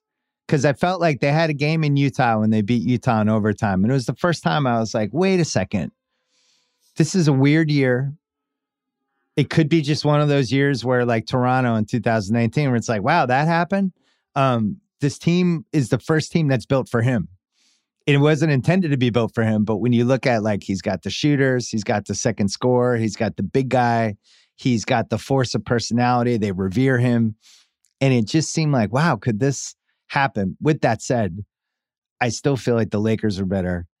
And I still feel like Kawhi, if he's healthy, I think this Clippers team would have beaten the Suns. You can I make the case. You can make the stuff. case for for Denver too. Like, does Denver yes. beat him with Jamal Murray? Like, I mean, look, it's not their fault. You play who's in front of you, but yes, this know, is the old Patriots argument, right? Where the Patriots, yeah. oh, this, this. Like, stop, hey, I don't know. Like, I don't know where you stand. Like, the asterisk thing is stupid to me. Like, you know, like I don't remember. Like, the Mavericks won the championship in 2011. I don't really remember off the top of my head who won in 2010. Like, it's just like you don't remember. You're not going to look back and say, well, that Suns team, if they won the finals, they had to beat a Kawhi-less Clippers team. Like, that doesn't really happen. Nobody actually thinks like that as as history begins to unfold. So I, I yeah, I, I'm I, I think this this Suns team, you know, I, I the the impact of Chris Paul. You know, I, I look at the the DeAndre Ayton stuff. That to me is the biggest part of all this. Like yeah, it's Ayton like one and a half Chris Pauls. It is, and like, but Ayton, he always had this potential, and even in the, I didn't really love him in the bubble either. Like in the bubble, I'm looking at a guy like his hands aren't great. He kind of gets frustrated. He doesn't get post touches. Like the impact Chris Paul had on DeAndre Ayton this year, basically convincing him that it's okay to be a lob catcher. It's okay to be a defensive staple. It's okay to, you know, I'll get you to your double doubles. I'll get you your, your touches so you get your points there. Like I think Paul's impact on DeAndre Ayton's mindset, you know, was one of the biggest influencers of the success of this team. Booker was going to do Booker things. Like yep. he was on his way up no matter what. But Ayton was the linchpin. That's a top 10 defense. And that's largely because of DeAndre Ayton. I don't think DeAndre Ayton plays the same this year if Ricky Rubio is there and not Chris Paul. Did I had some Celtics pangs with this Chris Paul thing? There was a couple of different times when it felt like they could have had him, right? The draft, they almost traded Pierce for him. There was Rondo. When were the Rondo Chris Paul rumors? What was that? 2010 was that? range? Yeah, yeah, yeah. And then Rondo uh, found Rondo out. Rondo got pissed. Then, yeah, he got yeah, pissed. there was yeah. a whole feud with them. Um, I'm sure there were moments in 18 and 19. That's another hilarious thing with this Chris Paul piece where he's the worst con- one of the worst contracts in the league for two years. Yeah. You have to give away draft picks with him to get rid of him when you're Houston. And now he's going to get a massive extension. And I'm sure I'm sure the Knicks will be waiting just in case, but I, I would assume I don't I doubt it gets that far. I doubt it gets that far. I, yeah. I wouldn't be surprised if he, you know, I, everything I've heard, yeah, you you opt in, then you extend like two years on the back end of that deal. So you basically go, you finish your career with, and you can save the the Suns a little bit of money on the final two years because you're collecting that 44 million on on this next year. So I I think he's retiring in Phoenix. It seems like it works there. Are are you sure Big Shot Bobby Sarver's not going to get a little? uh That that worries me. That does worry little, me. Bob Bob Sarver worries me. That that's going to become an expensive roster in the next couple of years. Yeah, because you got to give Ayton a bag, they're already yep. talking about give Ayton the bag. Booker's making max, and then Chris. Look, this this probably isn't time to talk about it as we're having this Chris Paul celebration thing. But do you want to be pay, paying Chris Paul forty billion dollars like three years from now, and he's going to be forty? He's I mean, already have, the stu- but the stuff he's doing now though? has never happened. Like three years from now, he's going to be doing this. Don't you think Chris's game's going to age really well though? Like he doesn't rely on athleticism at all. Like his maybe his entire game is like dribble across the lane and shoot a mid range jump shot. He doesn't even defend at this. Like his, his defense is like reaching in and kind of swatting balls away at this point. I, I think like the way he's playing now, and, and the fact too, Bill, like he like after that that season when he went down with that hamstring injury, he went the Brady route. Like he started to do that plyometric stuff and and work on his flexibility, and it worked. Yeah, and it worked. Like he's he played what 70 plus games each of the last two years. So I think health wise, he's figured some things out too. I wouldn't hesitate to give Chris Paul, you know, two more years on the back end and, and let him go till 40 uh, with this team. You, you kind of have to at this point. Well, I wonder if it's going to end up being like football quarterbacks where we always it seemed yeah. inconceivable that Brady was going to play into his 40s, even though he was telling us he was going to play into his 40s, and then he did. Now we have Rodgers. It's going to be 38. He wants to play another five, six years, and it's just where it's going, and it makes more sense now. We haven't seen this really happen with basketball in the same way, but it feels like it's about to. Like LeBron is at a minutes number that the history of the league says his career is going to end pretty soon. But the if you if you use the quarterback analogy, like maybe he can play 75,000 minutes. 60,000's mm-hmm. been really the limit for everybody. Like that Kareem kind of set the standard, but maybe you go 75,000. So then when I think of Chris, like could he play 30 minutes a game, 70 games a year? So he's basically playing 2,000 regular season minutes and then another 800 in the playoffs and you're just very careful. It's almost like having the fancy awesome car in your garage that you're not driving to California, but you'll take to, you know, the beach. And maybe, yeah, maybe you could get to 40. I just feel like with Sarver, that guy has had no history of ever spending. And they, no. and really, they should have won in the mid 2000s and didn't because he just wouldn't go over a certain number. So the thought of him having three max guys seems inconceivable to me. Yeah, it, it would worry me. But what choice do you have? Like, if you don't discuss those two extra years with Chris, he'll opt out and he'll get a big offer from the Knicks. Like somebody's going to pay Chris he will Paul, be the Knicks. Chris Paul big money this off. The Knicks are interesting. They might run it Mike Conley too. Like there's a lot of the Knicks are might be leverage for everybody at this point the next uh, couple of months.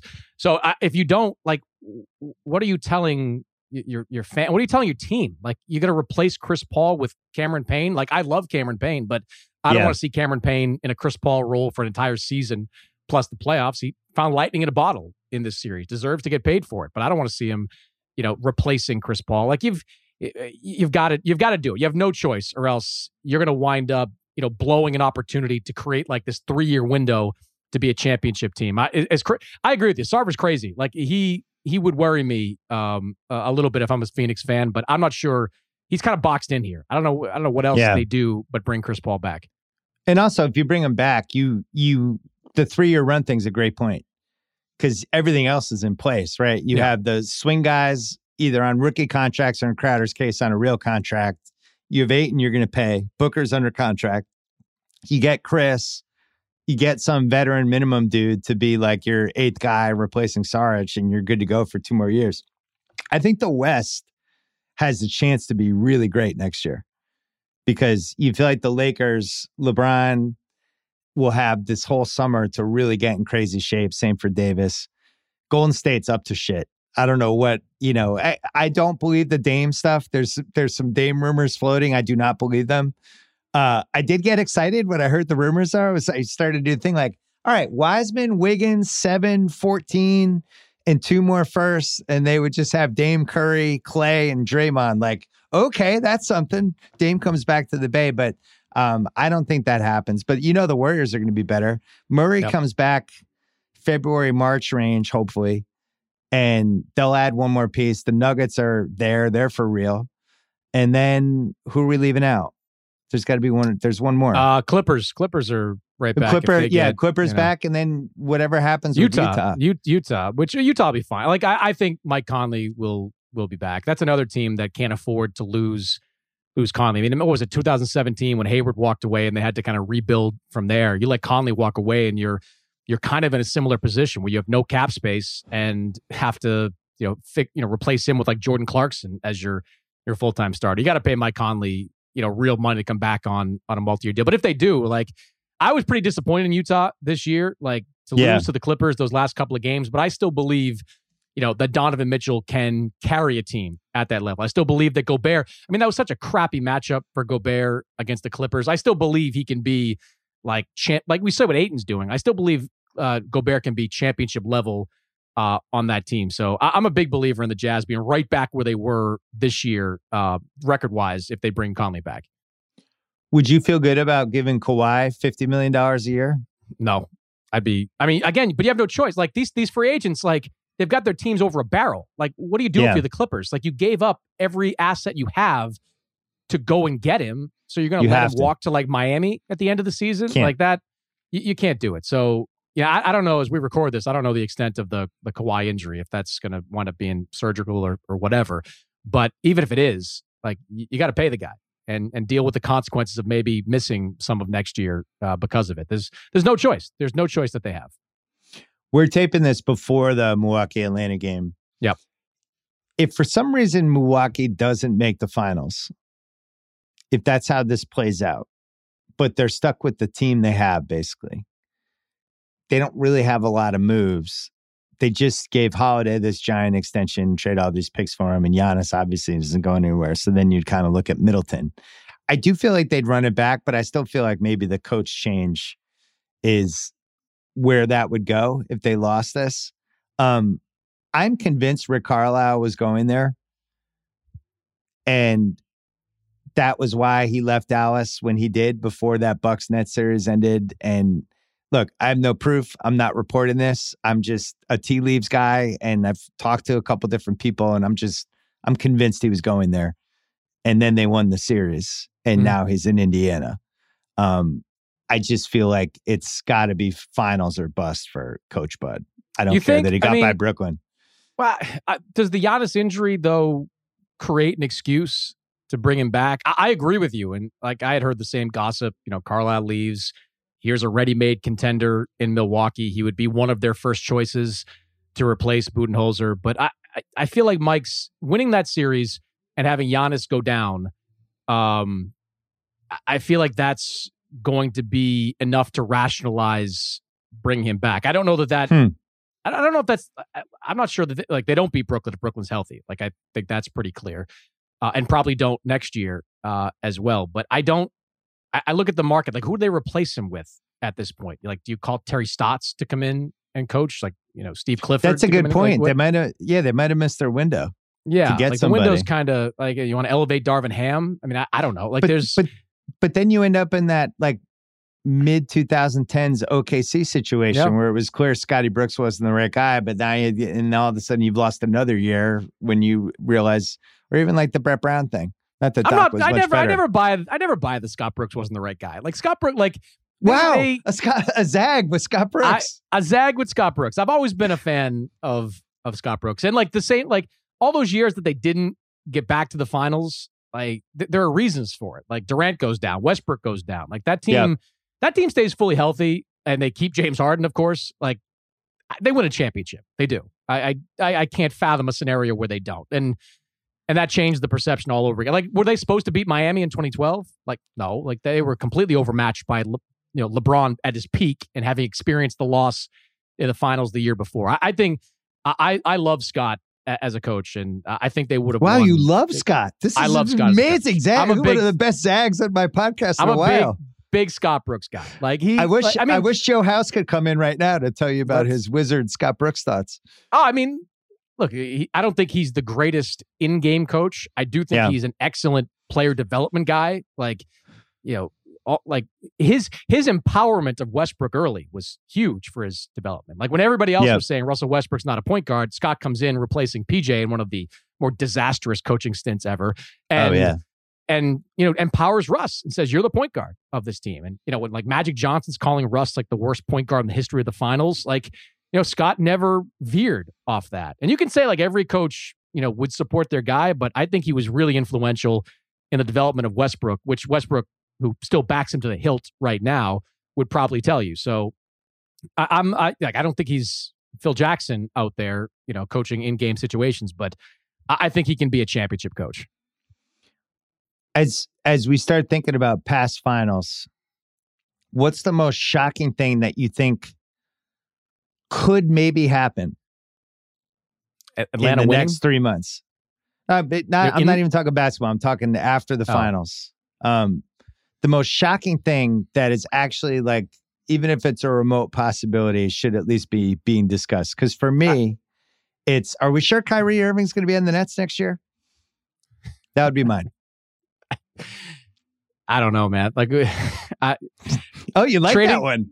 I do like that one. Like, I mean, but even if Sean Marks wanted to do it, well, first of all, the biggest problem with trading Kyrie is that no team in their right mind would take him on unless he's telling you he wants to be there. Because otherwise, he will either sulk his way through the next two years or like retire and Yeah. travel the world, uh, you know, go to Zambia or wherever and just kind of fall off the map. Like that's he's too hard to trade for that reason, not because maybe you'd have to, you know, deal with the Durant fallout or you know potential locker room issues, but nobody's taking him on. Like what team would, what team would he want to go to? Like you're not gonna trade him like to New Orleans or.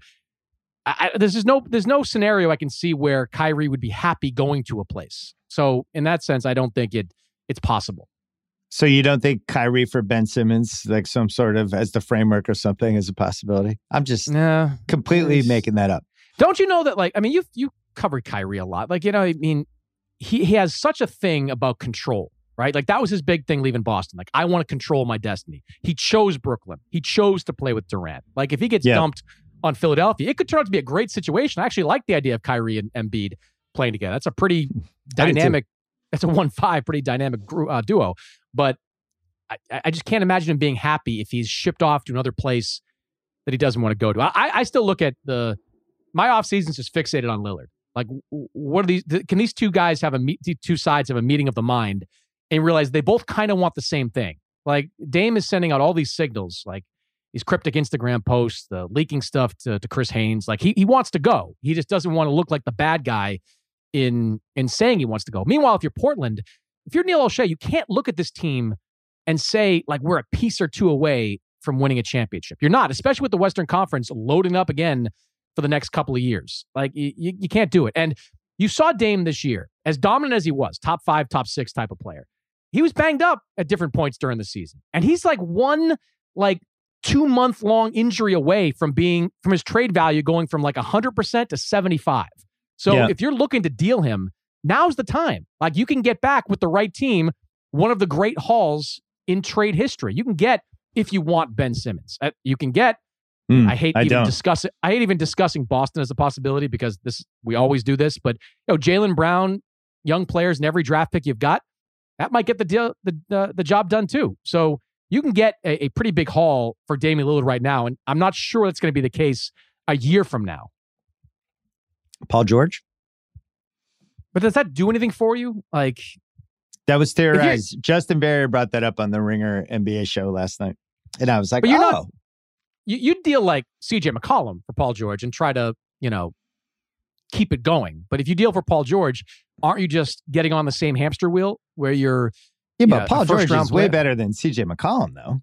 No, I oh as, no, as if, like you, if you can guy. do that, if you can, I'm yeah, saying yeah. trading. I'm saying Dame. Like if you're talking trading Dame, you don't feel for, like Paul George's trade. I feel like for me in my in my mind in my trade value rankings, Paul George really won me over in these playoffs. I actually thought he did some stuff, especially after Kawhi went out, that I didn't think he was capable of. And he, I don't hold last night against him. I, I think to do that every other night where you basically have to be LeBron on the 2018 Cavs with this roster you have where um, everything's got to flow through you. And also, he's got the defense, he's got to play 40 minutes a night.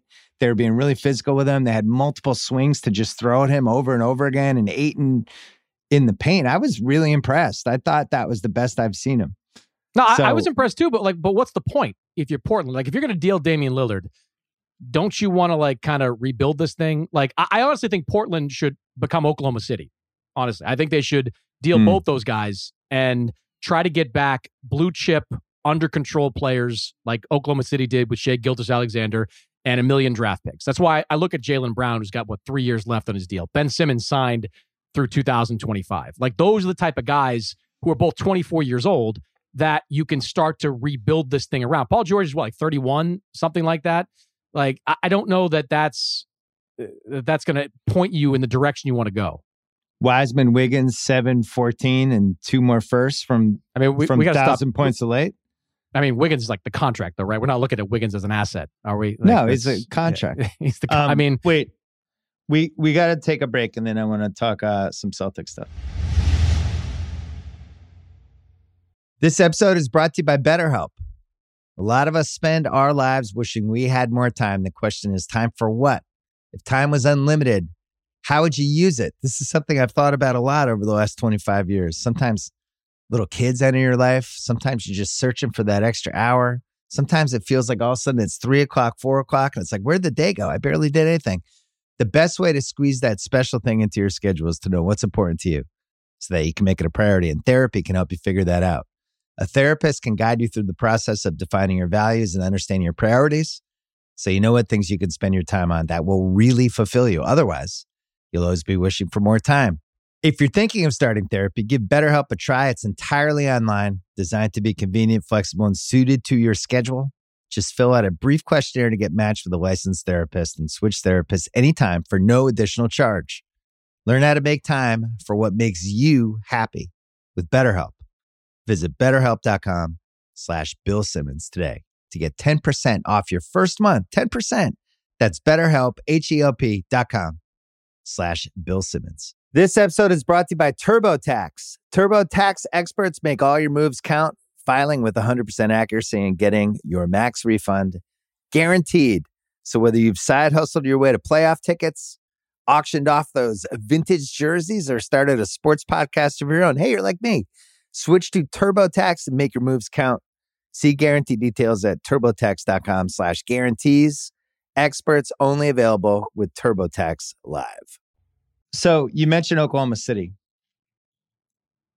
This is something you mentioned to me that I don't know if you've discussed anywhere, and I don't know if I've heard it anywhere, but you were surprised the Celtics didn't kick the tires on Sam Presti, who is from Massachusetts, who I think went to Emerson, and who I think everybody has just penciled in to be in Oklahoma City for the next 60 years, but is somebody that has a unique understanding of the Celtics as a franchise, the history of the franchise, um, what they mean, what that opportunity is, the legacy of Red Auerbach and people like that. And you were uh, just do do your thing on Presti. Well, I believe unequivocally that if the Celtics made an offer to Sam Presti, he would have taken it. I think that Wow. the Celt I think the Celtics are Sam Presti's dream job. Like as you said, grew up Concord, Massachusetts, played college basketball at Emerson. This is a guy that still like, you know, brings his family back to I think his father still lives in, in New England. Like it still brings his family back in the summer, goes to Fenway Park. You know, like it- it's there's a connection between Boston and Sam Presti. And I think that if the Celtics had just had a little patience and kicked the tires on Sam Presti, they would have liked what they heard back. And for Presti, like there's no better time to leave Oklahoma City than right now. Like you've you took them almost to the mountaintop. You built a incredible small market success story. Yeah. And while they are down now, the cupboard's not bare. Like you've got a potential Cupboard's not bare. It's, it's things are falling out of I the cupboard. Yeah, yeah. It's it. You're you're you're overflowing with assets. Lu Dort, excellent player. All these draft picks. Uh, before Shai. before the lottery, yeah, Shai, and before the lottery happened, like you had a chance of getting the number one pick in the draft. Now you've got uh, what is it, top six pick.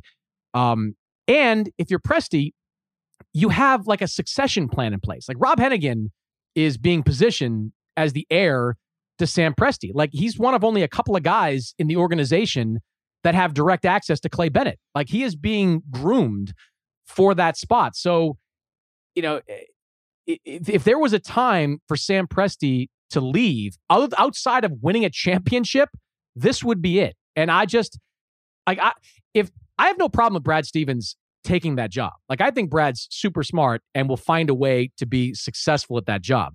My problem is if you have arguably the best general manager in basketball potentially available to you, and you don't And he's even from here. and he's Yeah. from here, and you don't even call. Like I don't know what we're doing. I, I don't know. Like could like now, then it opens up the can of worms of could Brad have continued as head coach? I mean, that's you know, uh, did Brad want to continue as head coach? I don't know the answer to that question. I asked him that. He Um, said he would, but I've heard some some different I think we. I think we both know the actual answer to that question. yeah, I think he was a little burnt on. You know, I mean, look, eight I think he was burned time. out, and I think the the it seemed like the team was a little burned out on him too. The more we learn about stuff, Probably, I, I would be willing though to to give him a like. It's such a weird year with COVID and like quick turnaround things like that. I mean, I would have if if this had been a full season and they had played like this, I might be more willing to buy that. I, I would have brought him back for another year. But let me say this: like Sam Presti and Brad are like super close. Like they, they Yeah.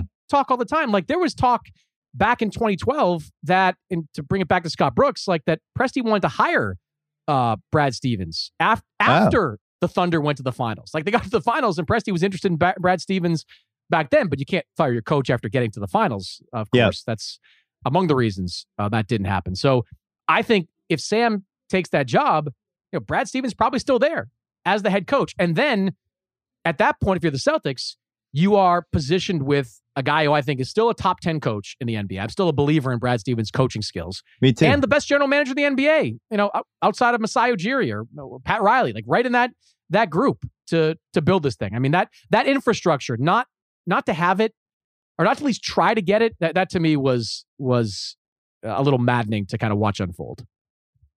the cynical side of me wonders they gave Brad an extension a year ago. Yep. We're coming, we have this three year run of we have the Kyrie season, which was just unhappy.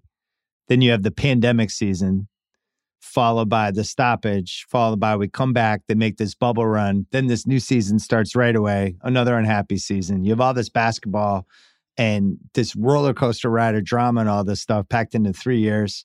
He's got kids. I think he, I, I think is a huge family guy. I get it. Mhm. Um, I don't think he was that happy. I don't know if he felt like he was reaching the roster in the same way, especially a couple of his stars. The chemistry was a little off. And at some point, they're looking at it and they're like, we're, this guy has a huge contract. He's not going to walk away from it. They're not going to fire. And maybe they talk themselves into this front office thing. That would be my fear. The glass half full side of me thinks he wanted a break. He's an incredible basketball mind and they became enchanted with the possibility of yeah this guy can rebuild our roster he's our best option and maybe it never occurred to them to to to i mean that's i mean that's almost like that's like malpractice if that's the case like you've got to if you're Wyc Grousbeck, like you, you've got you've got to have that awareness. Like you've you've got to. Yeah. I mean, this is like. I think the Danny thing was weird for them though because Danny clearly was leaving. Yes. They they they had Zarren, who's thought he might have a chance to get the GM job. So you're dealing with that too. You have Danny's son still there. Um, you also have a pretty white organization, and they knew they had to address that. They knew that diversity had to be um, the number one thing they had to figure out, just from a decision making standpoint, from a forward facing standpoint, all that stuff, um, and how that related to how players felt about them, all those things. So I think the coach they hired by all accounts sounds great. That sounds like an awesome hire. And I like everything I've heard about the Brad front office thing, but I just wonder how we arrived there because I've heard it, this plan might have been in place even long. I don't think this came up. This happened in a week. No, I think this no, was no, months. Months. Yeah, where this, they like, really started talking about this. You you pro- probably were hearing all the same things I was over the last few months. That Danny was was done. Like you you kind of knew it, and I still think he winds up in some capacity in Utah um, as an advisor at this point to I would say uh, lock it down. yeah, I'm, I'm pretty sure that's uh, that's gonna happen. And you knew like I it like the domino effect was this is people were talking all along. Like Danny leaves Boston, Dennis Lindsay leaves Utah. The third part of this was that people thought Dennis Lindsay was going to wind up in Houston. I don't think that's going to happen, at least not right away. But mm. I hmm. can see a year or so from now if if Tillman Fertitta wants to make a change at the top, Dennis Lindsay, who's only 52, could emerge as uh as that guy. I just, you know, if this is such an important decision, and if you have a crack at the best in the business, why not take a swing at it? I mean, you can back channel through anybody. You know, yeah. I mean, you can make a phone call, see if he's interested, and if he is, let it play out. Let him and Brad talk. I mean, the first deal Brad made, which I don't know was the. I don't know if I do my first deal with Sam Presti. That's that's just my opinion. Like I don't know. Like I'm not sure uh, that that should be good. And by the way, that deal that deal still feels you know, too knee jerk for me because now, like Damian Lillard might be available. Don't you want that extra draft pick if Damian Lillard is potentially on the table? Like, do we really believe an Al Horford deal wasn't going to be there? Do you think that people were beating down the doors for Al Horford? I can assure you they were not. So yeah, that's that interesting. Little... I just I assume that they had one option to dump this Kemba contract, and if it wasn't going to be OKC, I don't think they thought there was a second team. Yeah, but that, th- uh, they, but I, I, think, think they, they had to get rid of that it. contract. They were talked into it though. I, I think Presti probably, and I'm just guessing at this, but probably was like, yeah, you know, maybe an Al Horford deal over here, over there. You better get this done, you know, right away. Uh, mm. And they hmm. jumped on it. Like that's what a good GM would do in a situation like that. He a good experienced GM. So you think I mean, he look, took advantage of the Presti, new guys? Like, ah, Presti, you know, this is on the Pre- table for 24 hours. That's it. Sorry. Presti is going to use that one roster slot for crappy contracts he can keep flipping over and over again. Like doesn't it feel like next doesn't it feel like next year Porzingis is going to be a like he'll be on the Thunder roster like Kemba they'll find a way to get Kemba to play like 60 something games and Dallas will turn around and go, "You know, we need a point guard next to Luka." Like maybe that Kemba Walker guy who's only got 1 year left on his contract. You flip Porzingis for him and you throw a first round pick into the mix and this is like the never-ending story of Oklahoma City rebuilding guys. That that but the, the point is like I, I felt like that deal would have been there in August. Like I don't think anyone was clamoring for Al Horford, and you could have made that deal after the combine to see if you kind of really liked anybody at the combine. Yeah. I mean, that would have been yeah. But on the other hand, they they were interviewing lottery picks at the combine, which was also confusing. Yeah, I don't know. I, I don't know because because there, there's some. My my feeling is either Marcus gets extended or traded but it will happen next six weeks and it'll be one or the other. And I would I would lean toward the extension, but I wouldn't be surprised if they traded him for I don't know the seventh pick with the Warriors. Um, if they were the contract stuff would be tough, but Um, actually, I think the contract stuff would be really tough. not bad. It's like Sacramento I- or whatever. Like the seven nine range is probably his value because I do think contending teams really value him because they've seen him in three conference finals teams. You know, they know he could be like the fourth or fifth guy in a really good team. No, that's uh, like if Portland keeps Lillard, like that's why like McCollum is intriguing for Boston because Smart would probably complement Lillard differently at least than McCollum does. Like, you know, the biggest problem in Portland is that there's no defensive there's no defensive backstop there. There's nobody that Yeah. that can guard wings the way that Smart can. So you put Smart next to Lillard, you take a lot of pressure off him in that sense. So I, I think there's there's a there's a good market. To, to your point, there's a really good market for Marcus Smart. I'm going to whisper this because I don't want the 29 other teams to hear this, but are we sure he's as good as he was three years ago? Because I don't No. feel like he is. No, I, I, feel I- like athletically, I think he's really slipped. I, I I don't think he's the same defensively anymore. Now maybe not. he had an off year, and maybe he, there'll be a new conditioning program, and it'll be plant based diet, and he's back. But I just think guards were going by him left and right last season. yeah, I think the shine has come off him a little bit defensively, and you kind of saw that in the the all defensive team stuff. And like when I when I vote for that stuff, I don't like I don't know what the hell I'm talking about. I spend most of my time like texting assistant coaches, asking them who I should be voting for. And that's why I kept hearing Dillon Brooks over and over again. So I Yep. put him on on my ballot. Um, uh, not a lot of them told me smart. Like not you know I wasn't hearing his name as often as I've heard it in years past. But it may have just been an off year. Again, these COVID, this COVID year was bizarre on so many levels. Um, and he's still young enough to to bounce back, and I think he has, still has something left athletically. But he definitely was not the same defensive player this year that he's been in previous years. Do you think there's going to be a team this summer? The uh, I don't give a fuck anymore. I just want to do something to make a splash team, like uh, almost like Chicago with that Vucevic deal, where they're like, ah fuck it, and they just traded picks what a- and other and Wendell Carter for Vucevic. They they were just like screw it, need to has something happen. Is there a team out there for you? What a disaster that was, though, for Chicago. Like you make that deal and you just didn't go into the crapper, and now you give away uh, that lottery pick. I don't know. I'm trying to think of. Like is is Minnesota a team to you that you could see getting frisky? Because that seems like a Ben Simmons team. What do you, you deal Russell then, or? I mean, Yeah, if it's like Russell and Beasley and um maybe it's not I- enough. I I got to be honest, I, and I've talked about this before. I'm This is the first time I said it. I honestly have no idea what Ben Simmons' value is. Somebody sent me a Sacramento Bee article today about they wrote this whole piece about Buddy Hield, Marvin Bagley, and the number nine pick for Simmons. And my first reaction was that seems like way too much. I don't know if I'd want to give up Buddy Hield and number nine pick for a guy who basically had a psychological breakdown offensively in the in the playoffs. Like I don't trust him. And then on the other hand, I'm like, eh, maybe that's not enough. I don't. They're not even getting like a guaranteed All Star back for somebody that we thought like could lead a franchise. So I don't know what his trade value is. What do you think it is? I, I think it's. I, I I hear from executives all the time that are loving this Ben Simmons trade value is cratered conversation because Hmm. they hope that Philadelphia believes that. I, I think his trade value is actually higher than than what's being publicly portrayed, but you're going to continue to hear a lot of the negativity around Ben Simmons. In other words, I, I I think people value him pretty high across the league because I do think there's a belief that someone's going to figure the shooting thing out. Like someone's going to get to him and figure out a way not to make him a reliable three point shooter, but at least a willing three point shooter and adjust his shot with his uh, blessing to make him a reasonably reliable free throw shooter. I mean, that's all we're really talking about here. Like, we're not talking about Ben becoming, you know, Khris Middleton. Like, we're, we're talking about him just being willing, being able to shoot like 30 something percent from three point range, low 30s from three points, shooting 70 something percent from the free throw line. He does that, and all his other positives are just accentuated. Like his ability to lock you down like four positions,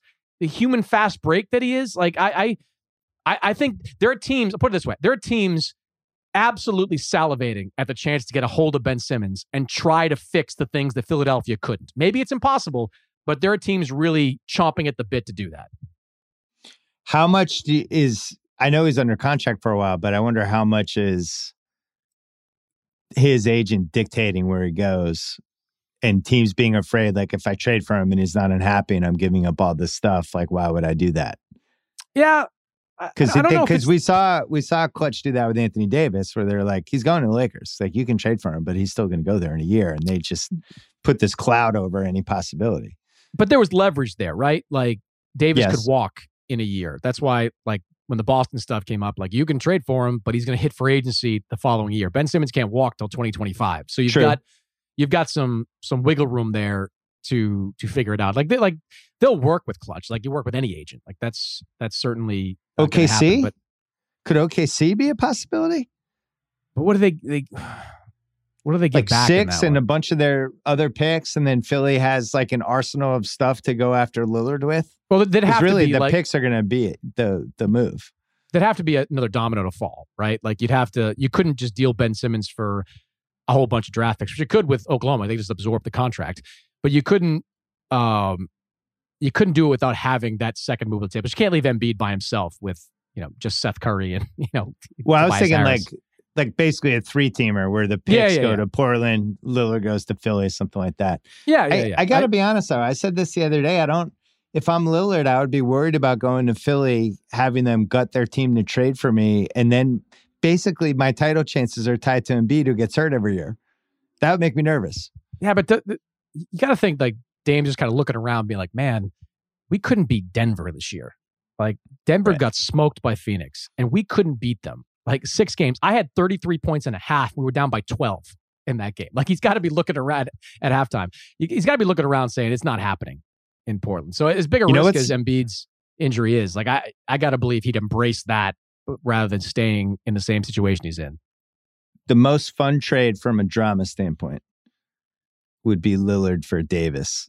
And LeBron turning on Davis and just Such the a whole heel turn. it's not just a basketball trade it's a wrestling heel moment it's it's uh hulk hogan hitting macho man over the head with a steel chair that'd be great i would It probably that. makes him better. It probably makes the Lakers it better. does yeah know? because they have they you know kuzma grabs some of those minutes all that stuff uh give me two fights that i need to see this summer Oh, the two easy ones. Y- y- Fury Wilder three will be fun for however long it lasts. Um, it, it- yeah, it's like Deontay Wilder's last stand and legacy, a legacy fight for him. He gets knocked out by Tyson Fury again, and Mm. he'll be like, you know, I don't know, like the Clubber Lang of of boxing in the sense that like he was knocking out guys that weren't very good, and then he goes up against uh, a top guy and couldn't couldn't get it done. So huge legacy fight for for Deontay. And then you know Pacquiao Spence August twenty first, like that, like the fact that Manny Pacquiao at forty two is not only coming back to fight but fighting the top guy in the welterweight division, an absolute you know beast in the ring, and Errol Spence. Like that's if Pacquiao wins that fight, like there'll be a lot of people that even though he lost to Mayweather, will elevate him over Mayweather because he Hmm. will have he will have at this stage of his career taken out the number one guy uh, at welterweight. I, I'm honestly shocked he's taken that fight. I really am. I thought he'd like you know wait for and he did this for a little while, but I thought he'd wait for like the Middle East money to open up and fight like a Mikey Garcia or somebody like that and collect a relatively easy check. He might even lose the Garcia fight, but he won't get beat up. This is a fight that he could get beat up. Like he could wind up like he did against Juan Manuel Marquez, like face planted on the Oof. canvas. I, I'm I'm honestly shocked he's he's willing to do this at this point. But that those two are clear tentpole fights for the summer. i might go to that one because i'm sure you know this that's the same night as summerslam Yep. and they made SummerSlam a little early so they could give people time to go from SummerSlam to the Pacquiao fight. That sounds like an amazing night. I, Well, it's I- I also- don't know how I can turn that down. It's also if you stay, it's like the back end of summer league. Like I think summer league ends on like Wednesday of that week or something, Wow. where they they crown like the Darren Erman All Stars, the the championship team out Right. there, and then and then you walk right into to fight week. That's a wild week out in Vegas. That could be the Poku coronation week where his summer league MVP. We talk about Poku 40 and 20 in the final game. I'm surprised Sam Presti didn't offer like Poku for Jaylen Brown. I bet he did. I bet he did like make that offer. Probably this Poku did. guy, you saw him that last game of the season. He puts up numbers. What's uh what's your podcast by the way? What's the name of it? Uh, crossover, crossover NBA Yeah. podcast. Yeah, Oh, with our guy Howard Beck. Howard Beck, love Yeah, Beck. yeah, yeah. Yeah. All right. Uh, Say hi to him. newest edition. Mannix, thanks for coming on. Anytime. All right, that's it for the podcast. Thanks to Curtis and Mannix. Thanks to producer Kyle Crichton. We are not coming back on Sunday night. We might be back on Monday night if there is a game seven of Hawks Bucks. If not, I will see you on Tuesday. Enjoy the weekend, 4th of July weekend. Stay safe. Don't get too crazy.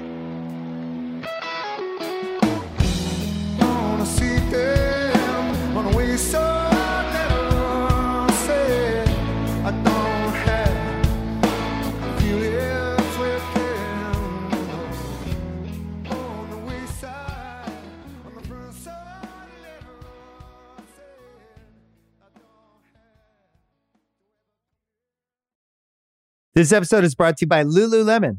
Guys, if you're ready for a new pair of pants, try one of Lululemon's ABC pants. They're made to make you look and feel good. And there's lots of different styles to choose from.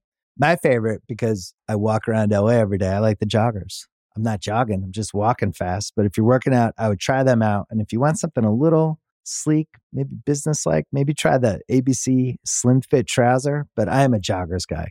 I just, once COVID happened, I was just like, I'm, I want to wear jogging pants and joggers and all kinds of soft pants as much as I possibly can, especially when I'm working out. Ultra comfortable and versatile. ABC pants are really in a league of their own. Buy a pair right now at lululemon.com.